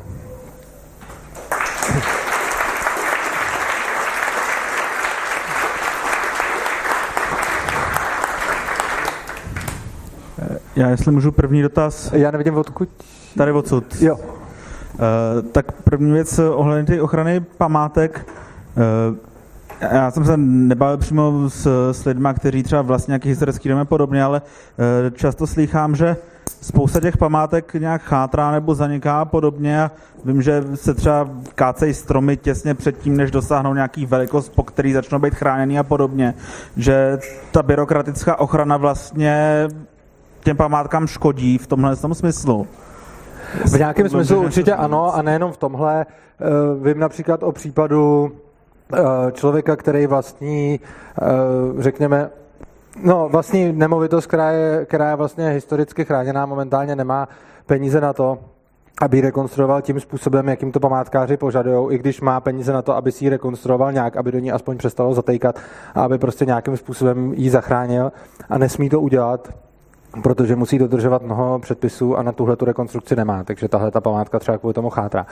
Nicméně teda děkuji za připomínku, ale já bych teď poprosil, eh, já bych rád poslouchal lidi, kteří se mnou nesouhlasí a kteří se mnou pokud možno co nejvíc masivně nesouhlasí. A určitě tady vím o minimálně dvou, kterým to vidím na očích, ale bude jich tady určitě víc, tak se prosím vás zažte vy, co fakt nesouhlasíte a, a myslíte si, že to, že to prostě špatně, co říkám. Oponujte mi.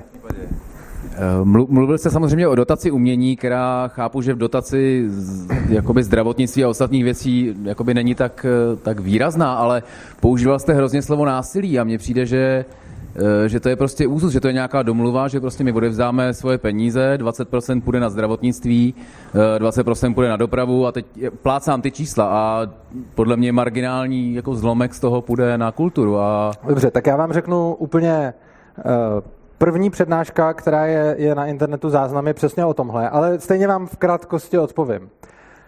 Je to úzus přesně pro toho, kdo s tím souhlasí a není to dohoda pro toho, kdo s tím nesouhlasí. Prostě v momentě, kdy někdo nesouhlasí, že bude, a teď já nemluvím vůbec jako o umění, mě zrovna jako ještě z těch všech věcí, který stát dělá, přijde umění jako taková docela malá škoda, kterou jako páchá.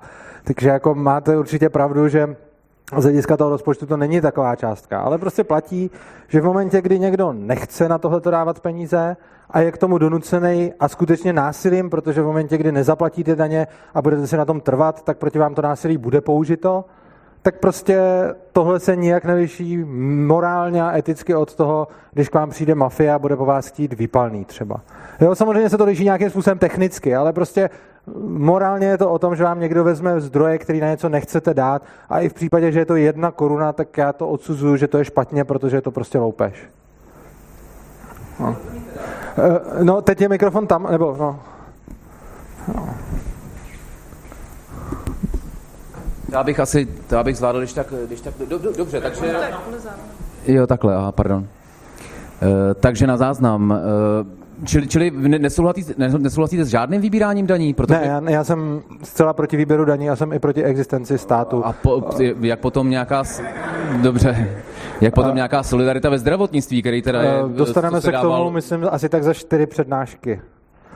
Takže tak je to přesně to, jak jsem se ptal, že eh, prostě ono vždycky po každý přednášce se takhle nasype strašně moc dotazů, který souvisí s těma ostatníma tématama a to bychom prostě nestíhali. Takže teď se bavíme o kultuře a příště se budeme bavit o něčem jiném zase a pak určitě se dostane i na zdravotnictví. Slibuju. Tak, já si dovolím polemizovat s několika věcmi, jo. Přesně Ale na vás jsem čekal. Máme, máme, máme hrozně málo času, je to vaše já. přednáška, tak Povídejte, já, já přesně vy nesouhlasíte, já vám to vidím v obličeji celou dobu, tak, uh, tak povídejte. Okay, ochrana památek. Já jsem v roce 1995 byl ve Větnamu v Hanoji v době, kdy tam do značné míry probíhala brutální krize a ten stát v podstatě přestal plnit některé funkce. A jedna z nich byla to, že se přestal starat o ty kolektivní dobra. V Hanoji existuje fantastická secesní budova opery, kterou tam postavili francouzi a v tom roce 1995, když ten stát přestal ty kolektivní dobra poskytovat, přestal pečovat o to, jestli například je využívaná ta opera v souladu například s tím, aby tam mhm. probíhala opera a mohl na ní někdo chodit, a tak se v podstatě proběhla určitá privatizace toho baráku, v tom hlavním sále byla restaurace pro nejbohatší lidi, eh, v tom foaje eh, probíhá bylo kasíno a nahoře eh, byl v podstatě bordel. A já nevím, jestli tohle je optimální způsob využití takového baráku, se kterým by lidi souhlasili, ale v každém případě to bylo velmi tržní. Jo, bylo to jo, velmi tržní jo. a stát to nemusel dotovat. Jo, to ano. je fakt. A Já musíme si říct, že kdybychom no. nemuseli, nemuseli mít ochranu například Národního divadla, protože aby provoz Národního divadla Já bych rád odpovídal postupně, jako když na mě nahrnete pět různých ne, nebudu, věcí, nebudu, já ani nestihnu si to opera a Národní divadlo, tak velmi no. snadno si dovedu představit, že v okamžiku, kdy nebude dotovaný provoz Národního divadla, tak bude muset skončit Národní divadlo v té své funkci, jak dneska funguje a dopadne jako opera v Hanoji. A jedna. Dobře. Pro. Uh, tak uh, já bych potom, když tak poprosil ty otázky po jedný. Uh, jo, takže, uh, co se týče opery v Hanoji. Sám jste říkal, že tam byla krize. Uh, je to o tom, že v momentě, kdy máte bohatou společnost, máte nějakou takovou jako pyramidu potřeb. Což znamená, že to první, co se lidi zajistí, bude, aby měli co jíst, aby byli někde zabezpečení, aby měli kde spát, aby jejich děti měly vzdělání a tak dále a tak dále a postupně si zajistují tyhle ty potřeby. Až potom, samozřejmě pro každého jsou ty potřeby individuální a různý, ale průměrně to umění následuje až většinou poté, co se ty lidi najedí, co jsou v teple, co se nějakým způsobem zabezpečí. A samozřejmě v momentě, kdy máte nějaké místo, kde začnou ty lidi strádat tolik, že začnou být ohrožený i ty jejich úplně nejzákladnější potřeby, tak oni naprosto přirozeně odepisují ty potřeby, které jsou pro ně méně důležité, což byla v tu dobu opera. A ono to, že přesně odepsali tu operu, já tvrdím, že je to správně z toho důvodu, že vy, když se na to podíváte dnešníma očima tady, kdyby jsme teď odepsali tu operu stejně, když máme relativně všechno bohatství a tak, tak by to třeba tak dobře nebylo, ale ono tady bychom ji asi tak hezky neodepsali, protože jsme bohatší a tak dále. Ale v momentě, kdy ty lidi opravdu mají problém s tím, kde se najíst, kam složit hlavu, kde být v teple, tak v takovémhle momentě prostě není moc hezký východisko. A vy máte dvě možnosti. Buď se na tu operu vykašlete a necháte ji přeměnit na bordel a těm lidem nebudete brát ty peníze, které oni využijou například na to, aby přežili jejich děti, aby se měli čeho najíst a aby byli v teple. A nebo tu operu se rozhodnete dotovat, ale tím, že se ji rozhodnete dotovat, vy ty peníze nevytvoříte z ničeho. Vy mi musíte vzít. Což znamená, že těm chudým lidem, kteří prostě nemají, tak ještě z toho mála jim ještě vezmete peníze na to, abyste zachránil operu prostě. A já si třeba nemyslím, nebo nevím, samozřejmě je to všechno spekulace, jo? nemůžeme vědět, jak by na trhu, co, co přesně vypadalo. A já si jako nemyslím, že ono, když vidíte, že lidi v zoufalství odepsali operu, že to znamená, že vždycky odepíšou operu. Prostě tak, tak to není. V momentě, kdy ty, čím jsou ty lidi bohatší, tím víc těch statků si ponechávají, včetně toho umění. A nemyslím si teda, že v momentě, když máte společnost, která funguje a ty lidi jsou relativně bohatý a nejsou v takové krizi, že budou odepisovat operu s takovou chutí, se jakou ji odepíšou v momentě, kdy se mají špatně prostě. A to, to je celkem jasný, protože žijete v nějakém světě omezených zdrojů a prostě čím víc zdrojů ty lidi mají, do tím více oblastí jsou ochotní ty zdroje investovat. A to, co uděláte tím, že donutíte něco dotovat, je, že řeknete, nesmíte investovat tam, kam chcete a musíte investovat sem, kam vám říkám. Pokud máte průměrnou mzdu, nebo nějaký medián, nebo rozhodně nejste miliardář, tak vaše volné disponibilní prostředky každý měsíc jsou velmi malé. Mm-hmm. Velmi malé. A vaše schopnost je systémově investovat tak, abyste například změnil postavení Národního divadla v tom, že ho zachráníte předtím, aby se nestal bordelem, protože jiné využití no. v tom vašem světě pro něj nebude. Nebo řekněme restaurací pro bohaté, nebo restaurací pro bohaté. Prosím vás tu otázku zrychle, jako zkomprimujte ji trošku. Asi vím, co chcete říct, tak to řekněte rychle. Jde o to, aby se mohli ptát i ostatní. Prostě nebudete schopen zaplatit tržní cenu za jízdenku metra, nebudete schopen ani zaplatit tržní cenu za operu Richarda Wagnera. Dobře. A, a dojde k tomu, že Richarda Wagnera Dobře, budou sledovat jenom bohatí, Řek... Chudí budou mít maximálně ordinaci v růžové zahradě. To pochopil. Ta společnost se vám rozdělí. Většina společnosti bude mít pouze velmi hloupou kulturu, populární, ale hloupou a tu kvalitní kulturu, stejně jako kvalitní vzdělání, kvalitní dopravu a tak dále, bude mít jenom velmi úzká, bohatá vrstva společnosti. Je toto ideální pojetí společnosti u vás? Eh, záleží na tom, za jakých okolností se tohle to stane. To je přesně to, co jsem vám říkal a co jste asi úplně neposlouchal. Prostě to, co jsem vám říkal před chvilkou je, že nemáte nic jako univerzálně ideální pojetí společnosti. V momentě, kdy lidi umírají hlady a kdy jsou úplně v háji, tak je pravděpodobně, a neříkám, že vždycky, pravděpodobně v pořádku odepsat operu. V momentě, kdy jsou lidi bohatí a mají dostatek prostředků, tak asi v nějakém momentě přestane být ideální odepsat operu. A já tvrdím jedinou věc, že ani vy, ani já, ani nikdo jiný nemůže vědět, kdy nastane bod zlomu, kdy přestane být ideální odepsat operu. A jediný, kdo to může vědět, jsou právě ty lidi, kteří si tu operu zaplatí nebo nezaplatí. Vy jste říkal třeba o těch jízdenkách na metro.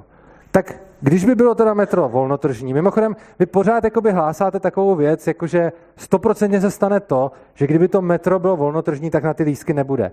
Ale teď přece v tom New Yorku to metro fungovalo desítky let úplně volnotržně, to mě z toho nedotovalo. Tam naopak bylo privilegium pro tu firmu, že dostalo tu možnost si tam postavit to metro a vydělávalo na něm. A ty lidi se přepravovali bylo tam obrovské množství linek a prostě nezaniklo to metro. Jo? A vy tvrdíte, že vlastně zanikne na základě toho, že máte takovouhle představu úplně stejnou jako o tom umění a, a podobně, ale prostě ono, se to, ono už je jako oskoušeno, že se to třeba minimálně v tom New Yorkském metru prostě nestalo.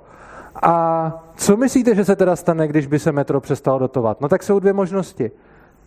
Teda vzorce cena jízdního pravděpodobně, protože to metro bude stát víc. No a teď, protože to nebude dotovaný, no a teď jsou dvě možnosti. Buď to ty lidi, ty jízdenky budou platit, a pokud budou, pak to bude pokračovat dál, a nebo za ně nebudou platit. No ale pak se budou přepravovat nějak jinak. Oni se nepřestanou přepravovat kvůli tomu, že lístek nebude za 30 korun, ale za kilo prostě. Oni, oni nepřestanou, oni, oni stejně budou mít potřebu se přesunout. No a tu potřebu si uspokojí buď metrem, nebo autem, nebo něčím jiným. A vy nemůžete vědět, jestli je nebo není ideální jezdit metrem. To prostě zjistíte pouze tak, že necháte ty lidi, jestli jsou nebo nejsou za to metro ochotní zaplatit. Protože ty lidi si vždycky zaplatí za to, co je pro ně za cenu, která je nabízená nejvýhodnější. Jo. Eh, já, já, já, necháme, necháme tady tu jako dlouhou diskuzi do kavárny, když jo, tak, aby ještě ostatní měli možnost se zeptat. Jo. Dobrý den, já se chci zeptat. Dobrý jste řekl, že pokud, eh, že by bylo nejlepší, kdyby se neinvestovalo, nebo i stát by neinvestoval do umění, tak pokud stát nebude investovat do umění, tak byste měli také myslet na budoucnost, na studenty. Studenty, kteří v tuhle chvíli, když studují, tak mají vstup do galerii zdarma na různé opery, divadla mají vstup se sníženým vstupným a takovéhle věci. A to je všechno díky dotacím ze státu a dotacím na umění. Pokud vy to zrušíte, tak budou moct jít do galerii pouze studenti, kteří mají bohaté rodiče, kteří jim to zadotují, zaplatí a už tuto chvíli opět rozdělujete tu společnost na dvě Já vrstvy. úplně teda nevím, vy zase vycházíte z nějakého předpokladu, že soukromí firmy nedávají slevy pro studenty. To prostě přece je v rozporu s realitou. Národní galerie je ale státní, ne? Ano, ale vy tvrdíte, že ale kdyby byla... těch dotací, tak Počkejte, by neměla... Vy tvrdíte, že kdyby byla ta státní galerie soukromá, tak nebude dávat slevy studentům. Já tvrdím, z reálného světa vidíme, že i soukromí organizace dávají slevy studentům. Dopravci, prostě... Chcete mi říct, že kdyby Andrej Babiš vlastnil Národní galerii, tak bude studentům dávat slevy? No Andrej Babiš je zrovna přesně ten člověk, který vlastní, co vlastní... Jenomže Andrej Babiš je jenom stát. jeden z mála, kdo si může Národní galerii koupit. Ale Andrej Babiš má to bohatství právě kvůli tomu státu, jo? On přesně bohatne na tom, že, že prostě mu, že pobírá nějaký výhody od státu, například teď s těma dluhopisama a podobně, že prostě si to nezdaní, když nepotřebuje a tak dále. A prostě Andrej Babiš pobírá, myslím, 1,6 miliardy dotací ročně na ty své firmy. Jo. To, to je prostě něco, co vydáváte jako příklad Andreje Babiše jako někoho volnotržního, přitom teď Andrej Babiš je ten největší politik, ten, jako ten, kdo vlastně je, je, je v tom státu, že jo? Teď Andrej Babiš je, je přece, Andrej Babiš přece tady zavádí elektronickou evidenci tržeb, Andrej Babiš sosá peníze ze státního rozpočtu. To přece nemůžete dávat jako příklad volnotržního člověka. Naopak já vám dávám příklady volnotržních firm, který prostě například, teď mě napadly eh, jako dopravci, ale oni i různý, prostě když máte nějaké atrakce a podobně, prostě zábavní a tak, kina, že jo, kina jsou soukromí. Prostě napadne mi spousta dalších věcí, věcí, kde prostě soukromý subjekt dává studentům slevy. A prostě váš předpoklad, že soukromí subjekty nebudou dávat studentům slevy, je založený prostě na ničem a odporuje realitě. No nemusíme chodit moc daleko. Paralelní polis pořádá jednou ročně hackerský kongres, vždycky první víkend říjnu, a taky dáváme slevy studentům a to jsme naprosto nestátní organizace, která nikdy od státu peníze nebere. Jo, uh, takže přímo tady, kde, kde momentálně jste, se to děje. Jo. Tak na to umění. Nemáte mikrofon a jinak já bych potom poprosil, tak řekněte poslední jako krátkou poznámku. Jo, a předejte, přesně tak. Já jenom chtěl uznámit, že vlastně nebej těch dotací na to umění, tak by, když to jsou ty dotace na to umění, tak studenti můžou na to umění chodit a vlastně to umění se může dál nějak rozvíjet. Národní galerie za ty dotace, které od studentů nevybere, může nakupovat další říkám, díla i soukromí subjekty, který nemají žádný dotace od studentů, dávají studentům slevy. Děje se to všude. A prostě není prostě pravda, že když máte soukromou organizaci, tak nemá slevy pro studenty. Kina mají slevy pro studenty, přepravci mají slevy pro studenty, prostě všichni možný mají slevy pro studenty prostě. Polis má slevy pro studenty. A vy mi pořád vlastně tvrdíte, Národní galerie má slevy pro studenty kvůli dotacím. No, ale já nevím, co říkáte jednou ročně. Říkám vám, přepravci. Ale polis má slevu jednou ročně. Ale máte ty přepravce, máte ty kina. Když jdete teď do kina, komerční záležitost jak prase, tak jdete do kina a tam jako student dostanete slevu. Prostě kam jdete, tak všude možně mají slevy pro studenty. Jo, prostě dají vám na ISIC slevu let's kde.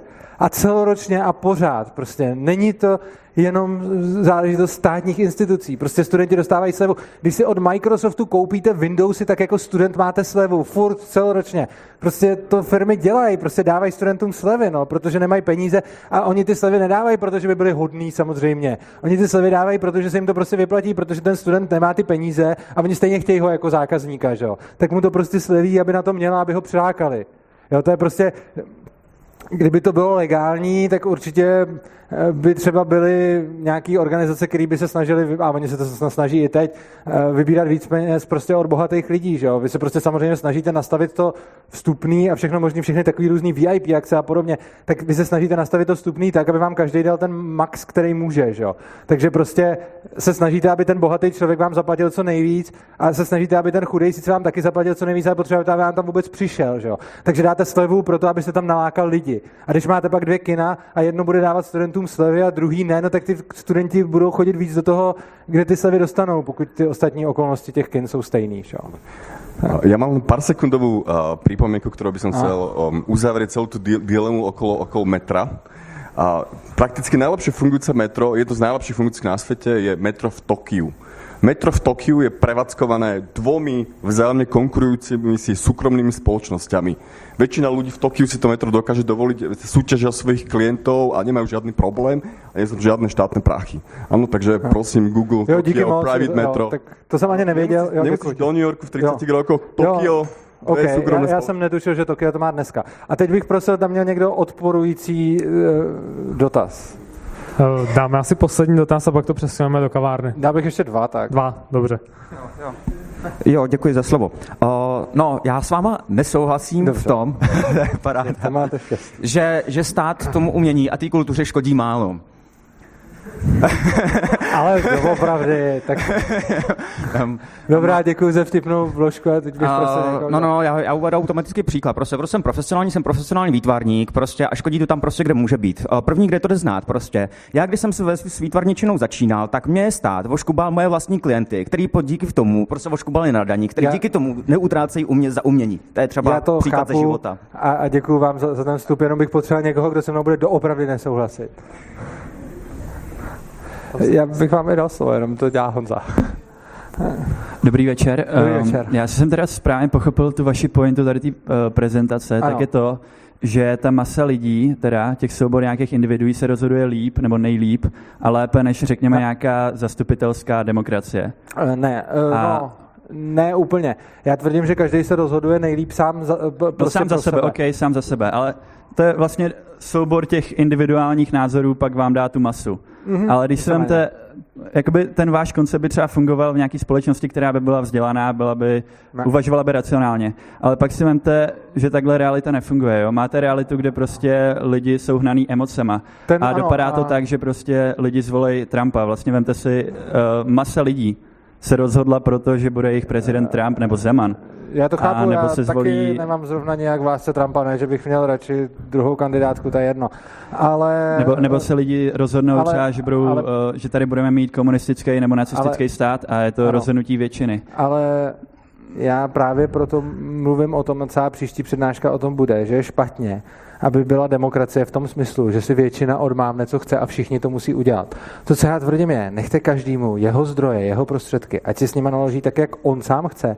Což znamená, že prostě já netvrdím, že ta masa lidí, která se bude dívat na ordinaci v růžové zahradě, to ví líp, ne, ne, než někdo, kdo, kdo prostě se bude zabývat nějakým uměním nebo se zajde do divadla. To vůbec neříkám. Já jenom říkám, že každý si pro sebe dokáže posoudit, co jemu přinese štěstí. A je vlastně úplně špatně toho člověka násilím donutit, aby prostě ty svoje zdroje, který si vydřel a vydělal, věnoval na, na, na, na někoho jiného jenom proto, že ten vkus toho druhého člověka označíme jako lepší. To je to co, to, co vám říkám.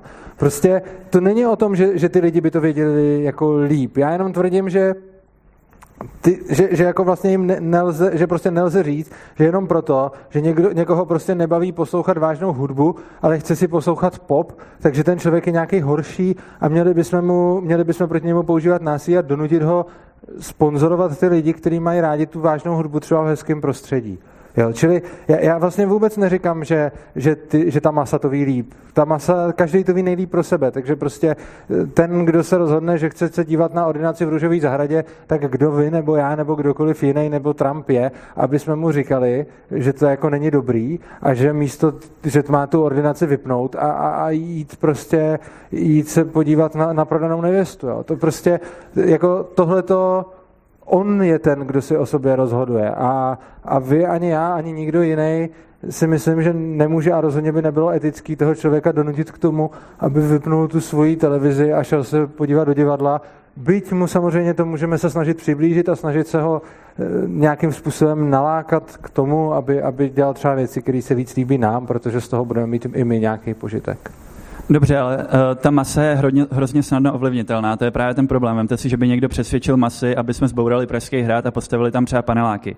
A OK, ta masa by v tu chvíli souhlasila, všichni by byli rádi, ale pak třeba za půl roku by si uvědomili, Hergo, když jsme tady měli ale, Pražský hrad. Ale jak vy víte, a... jak vy to víte líp než ta masa? Mě hrozně jakoby vadí a strašně mě mrzí, když slyším názory lidí a asi tak 75% lidí si myslí, že patří k těm nejchytřejším 5% a těch 95% lidí jsou blbci a že to ví líp než oni. Prostě tři čtvrtě lidí vám řekne, že ta blbá masa to ví blbě a, a já to vím nejlíp. Jo. To, to, to tak prostě není. Jako pokud se, pokud se 75% lidí rozhodne, nebo když se všichni rozhodnou, že chtějí zbořit Pražský hrad, tak jako za si nemyslím, proč by to vůbec dělali, jako, ale je to taky absurdní říkat, ale řekněme, lidi. že jsou někdo teda ovlivnitelní. Kdo a proč přesvědčil. by to dělal, ale dobře, tak řekněme, že by je někdo přesvědčil. Ale okay, jako, jako je to by, extrém, ten pražský ale příhled. Ale kdo vy jste, abyste hrad, jim ale... říkal, abyste je násilím nutil k tomu, aby to neudělali?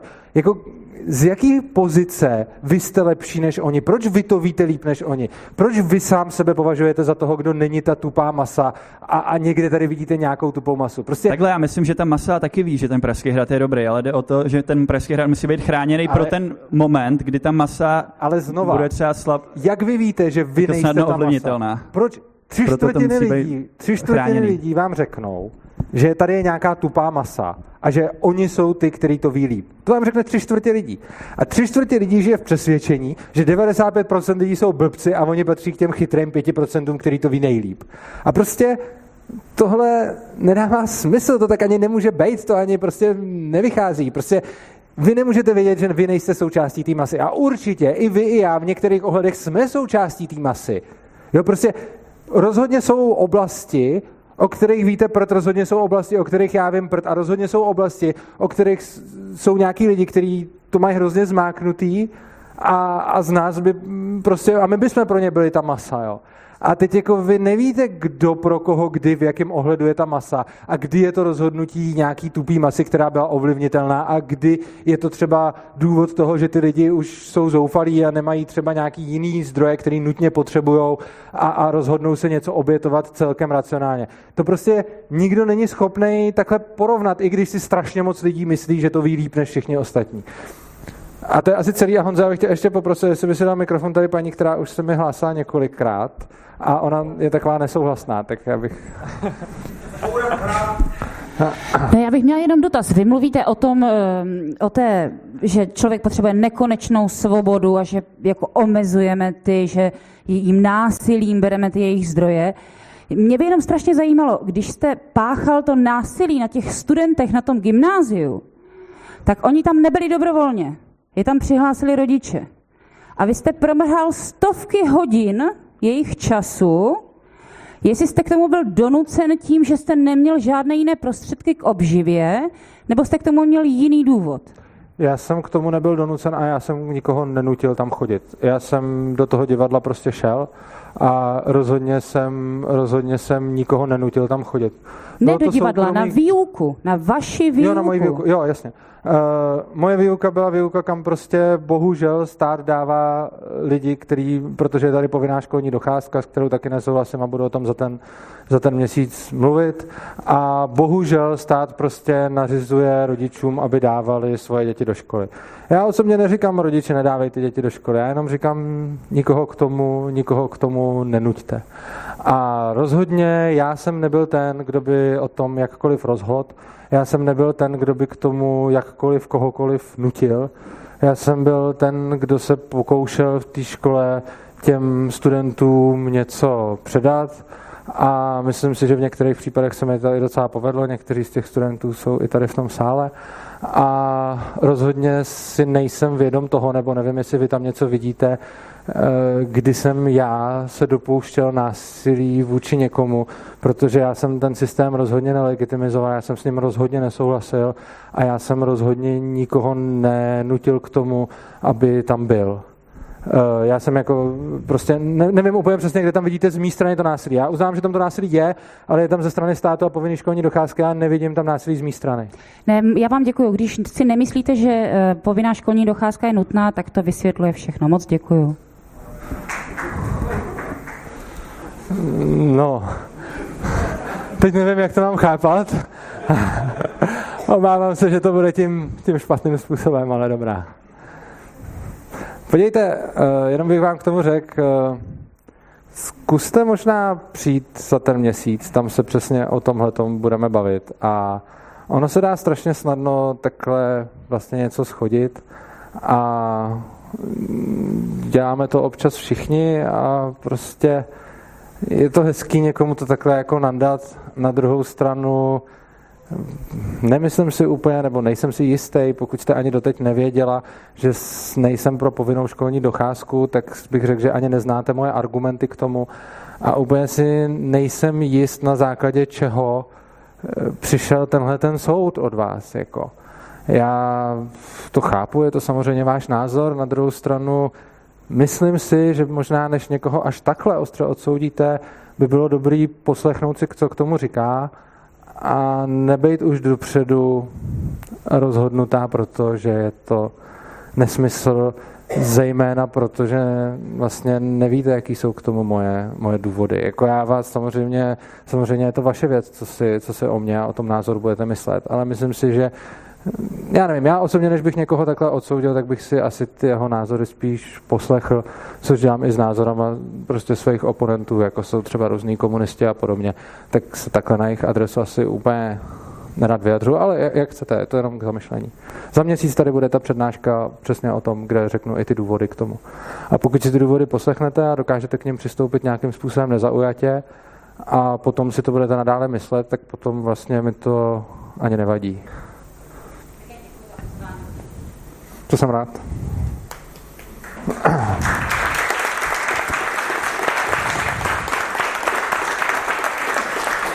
Tak já vám moc krát děkuju a kdo chce pokračovat v diskuzi, můžeme dole v Bitcoin Coffee.